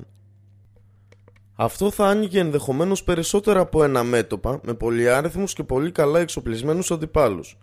Γιατί ο Μοχάμαντ να ψάχνει για τέτοιες περιπέτειες, εάν δεν ήταν πράγματι ένας απεσταλμένος του Αλλά που είχε διαταχθεί να μεταφέρει το θείο μήνυμα σε όλη την ανθρωπότητα; Ο απεσταλμένος του Αλλά είπε: Αυτό το ζήτημα, το Ισλάμ, θα φτάσει εκεί που φτάνει η μέρα και η νύχτα. Ο Αλλά δεν θα αφήσει κανένα σπίτι στην πόλη, ούτε καμία σκηνή στην έρημο, όπου δεν θα γνωρίσει το Ισλάμ, με αξιοπρέπεια ή με ταπείνωση. Αξιοπρέπεια, δηλαδή ο Αλλά θα δώσει αξιοπρέπεια με την αποδοχή του Ισλάμ και ταπείνωση με την απιστία. Αχμαντ. Εις το όνομα του Αλλά, του Παντελεήμονα, του Πολυεύξυπλαχνού. Από τον Μοχάμαντ, τον αγγελιοφόρο του Αλλά, στον Νεγκούς, το μεγάλο βασιλέα της Αιθιοπίας, Α είναι η ειρήνη σε αυτόν που ακολουθεί την καθοδήγηση του Αλλά. Ευγνωμονώ τον Αλλά, τον μοναδικό Θεό, που δεν υπάρχει άλλος Θεός εκτός από αυτόν και μαρτυρώ ότι ο Ιησούς, ο γιος της Μαρίας, δεν ήταν τίποτα παραπάνω από ένα πνεύμα που δημιουργήθηκε από αυτόν και το λόγο του. Γεννηθεί το και έγινε. Που παραχώρησε στη Μαρία, την Παρθένο, την Καλή, την Αγνή, ώστε να συλλάβει τον Ιησού. Ο Αλλά τον δημιούργησε από το πνεύμα του, όπως δημιούργησε τον Αδάμ με το χέρι του. Προσκαλώ εσένα και τους στρατιώτες σου στην καθοδήγηση του Αλλά. Μαρτυρώ ότι έχω διαβιβάσει το μήνυμα. Σας καλώ να ακολουθήσετε και να δεχτείτε τη συμβουλή μου. Ας είναι η ειρήνη σε αυτόν που ακολουθεί την καθοδήγηση του Αλλά. Εις το όνομα του Αλλά, του Παντελεήμονα, του Πολυεύσπλαχνου. Από τον Μοχάμαντ, γιο του Αμπτουλά, στον Ηράκλειο, το μεγάλο αυτοκράτορα της Ρώμης. Ο Ηράκλειος ήταν ο αυτοκράτορας της Βυζαντινής Αυτοκρατορίας 610 έως 641 που κατέκτησε τη Συρία, την Παλαιστίνη και την Αίγυπτο από την Περσία από το 613 έως το 628. Ας είναι η ειρήνη σε αυτόν που ακολουθεί την καθοδήγηση του Αλλά. Εν συνεχεία, σε καλό στο Ισλάμ. Δέξου το Ισλάμ και να είσαι απελευθερωμένος από τις αμαρτίες σου και την τιμωρία του Αλλά στη μέλουσα ζωή και ο Αλλά θα σου δώσει την αμοιβή σου εις διπλούν. Πρώτον, επειδή ασπάστηκε στο Ισλάμ και δεύτερον, επειδή πολλοί υπήκοοι σου θα το ασπαστούν αν το κάνεις και εσύ. Αν αποκηρύξεις το μήνυμα του Αλλά, θα φέρεις την αμαρτία για αυτό που συνέβη σε όλους τους αριανιστές. Πες, όλα λαέ της βίβλου, ελάτε να συμφωνήσουμε σε έναν δίκαιο λόγο ανάμεσά μας, ώστε να μην λατρεύουμε παρά μόνο τον Αλλά και να μην αποδίδουμε εταίρους σε εκείνον και ας μην λάβουμε κανέναν ανάμεσά μας ως Κύριο εκτός από τον Αλλά. Αν όμως αρνηθούν, τότε να πείτε «Να είστε μάρτυρες ότι εμείς είμαστε μουσουλμάνοι, υποτασσόμαστε στη Θεία Βούληση». Κοράνι, κεφάλαιο 3, εδάφιο 64 Εις το όνομα του Αλλά, του Παντελεήμονα, του Πολυεύσφλαχνου, από το Μοχάμαντ, αγγελιοφόρο του Αλλά, στον Μουκάουκης, τον κύριο της Αλεξάνδρειας, το μεγάλο κυβερνήτη των κοπτών. Ας είναι η ειρήνη σε αυτόν που ακολουθεί την καθοδήγηση από τον Αλλά. Εν συνεχεία, σε καλό στο Ισλάμ. Δέξου το Ισλάμ και θα είσαι απελευθερωμένος από τις αμαρτίες σου και την τιμωρία του Αλλά στη μέλουσα ζωή και ο Αλλά θα σου δώσει την αμοιβή σου εις διπλούν. Πες, όλα έτης βίβλου, ελάτε να συμφωνήσουμε σε έναν δίκαιο λόγο ανάμεσά μας ώστε να μην λατρεύουμε παρά μόνο τον Αλλά και να μην αποδίδουμε εταίρους σε εκείνον και ας μην λάβουμε κανέναν ανάμεσά μας ως Κύριο εκτός από τον Αλλά.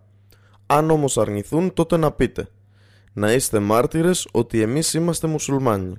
Υποτασσόμαστε στη Θεία Βούληση. Κοράνι, κεφάλαιο 3, εδάφιο 64. Πώς γίνεται κανείς μουσουλμάνος; Για να γίνει κανείς μουσουλμάνος, δεν υπάρχουν ειδικές τελετουργίες ή πράξεις που πρέπει κανείς να εκτελέσει, ούτε σε συγκεκριμένο χώρο ούτε δημοσίως. Αυτό επειδή στο Ισλάμ ο άνθρωπος σχετίζεται άμεσα με τον κύριο του, χωρίς μεσολαβητές.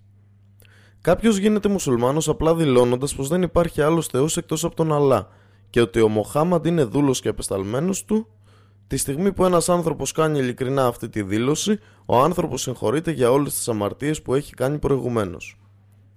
Στο Ιερό Κοράνιο ο Αλλά λέει Εκτός εκείνων που μετανιώνουν και πιστεύουν και κάνουν καλές πράξεις για εκείνους ο Αλλά θα αντικαταστήσει τις Σαϊάτ, τις καταγεγραμμένες αμαρτίες τους με αμοιβή σαν να έχουν κάνει καλές πράξεις. Και ο Αλλά είναι γαφούρ, συγχωρεί τα πάντα. Ραχίμ, πολύ εύσπλαχνος. Κοράνι, κεφάλαιο 25, εδάφιο 70 μια καινούργια ζωή ξεκινά για σας ως μουσουλμάνοι, ως άνθρωποι που υποτάσσονται στο θέλημα του Αλλά. Όσο για τους μη μουσουλμάνους που έχουν ασπαστεί το Ισλάμ, αυτοί θα λάβουν διπλή αμοιβή, επειδή πίστεψαν στο Μοχάμαντ όπως είχαν πιστέψει στους απεσταλμένους τους. Ο Αλλά λέει Εκείνοι στους οποίους δώσαμε τη βίβλο, την Παλαιά Διαθήκη και το Ευαγγέλιο, πριν από αυτό, το Κοράνιο, πιστεύουν σε αυτό, το Κοράνι απευθύνεται σε μια ομάδα από τους χριστιανούς και τους Εβραίους κατά την εποχή του Μοχάμαντ που ασπάστηκαν το Ισλάμ όπως ο Αμπτουλά Μπιν Σαλάμ και ο Σαλμάν Αλφαρίση. Και όταν απαγγέλλεται μπροστά τους λένε «Εμείς πιστεύουμε σε αυτό. Αυτό είναι η αλήθεια που έρχεται από τον Κύριό μας. Και στα αλήθεια, εμείς ήδη πριν από αυτό ήμασταν μουσουλμάνοι. Μούσλιμ σημαίνει αυτός που υποτάσσεται στη βούληση του Αλλά. Αυτοί θα λάβουν την αμοιβή τους διπλά, δύο φορές, για ό,τι καρτερούσαν με υπομονή. Αυτοί αποκρούουν το κακό με το καλό και από ό,τι τους δίνουμε τα ξοδεύουν, σε ελεημοσύνη. Κοράνι, κεφάλαιο 28, εδάφια 52 έως 54. Πέραν τούτου, ο Αλλάς σβήνει όλες τις αμαρτίες που έκαναν πριν να σπαστούν το Ισλάμ. Ο προφήτης είπε «Το Ισλάμ σβήνει όλες τις αμαρτίες που κάποιος έκανε προηγουμένως». Μόσλεμ. Συμπεράσματα η Θεία Θρησκεία, το Ισλάμ, είναι πλήρης από όλες τις απόψεις. Είναι το θεμέλιο για μια ευτυχισμένη ζωή σε αυτόν τον κόσμο και μια αιώνια και ατέλειωτη ζωή στον άλλον, στη μέλουσα ζωή. Μπορεί βέβαια κανείς να βρει λάθη και αποκλίνουσες πρακτικές στον τρόπο με τον οποίο μερικοί μουσουλμάνοι συμπεριφέρονται μεταξύ τους και στους άλλους, αλλά να ξέρετε πως το Ισλάμ δεν έχει τίποτα να κάνει με αυτές τις ατέλειες. Αυτό μπορεί να οφείλεται στην αμάθειά τους στα θέματα της θρησκείας ή στην αδύναμη πίστη τους, που τους οδηγεί να κάνουν αυτά που βλέπετε. Γι' αυτό, μην κρίνετε το Ισλάμ με βάση κάποιες εμπειρίες που μπορεί να αποκομίσετε από μερικούς οπαδούς του. Το παρόν εγχειρίδιο πρέπει να θεωρηθεί ως ένα κλειδί για να ξεκινήσετε τη δική σας έρευνα προς την αλήθεια, αλλά πρέπει να συνοδεύεται από τα εξής στοιχεία. Πρώτον, πρέπει κανείς να αποβάλει οποιαδήποτε προσωπική επιθυμία ή προκατάληψη από το μυαλό του. Δεύτερον, πρέπει κανείς να επιθυμεί ειλικρινά να φτάσει στην αλήθεια και να την γνωρίσει και όχι να ψάχνει για εσκεμμένα λάθη και σφάλματα. Πρέπει κανείς να σκέφτεται με τρόπο αυτόνομο και όχι απλά να κρίνει τα πράγματα επειδή το έχουν κάνει άλλοι. Όλη η δόξα ανήκει στον Αλλά, τον Κύριο των κόσμων. Ήθε όλα να εξυψώσει το όνομα του προφήτη του και της οικογένειάς του και να τον προστατεύσει από κάθε προσβολή.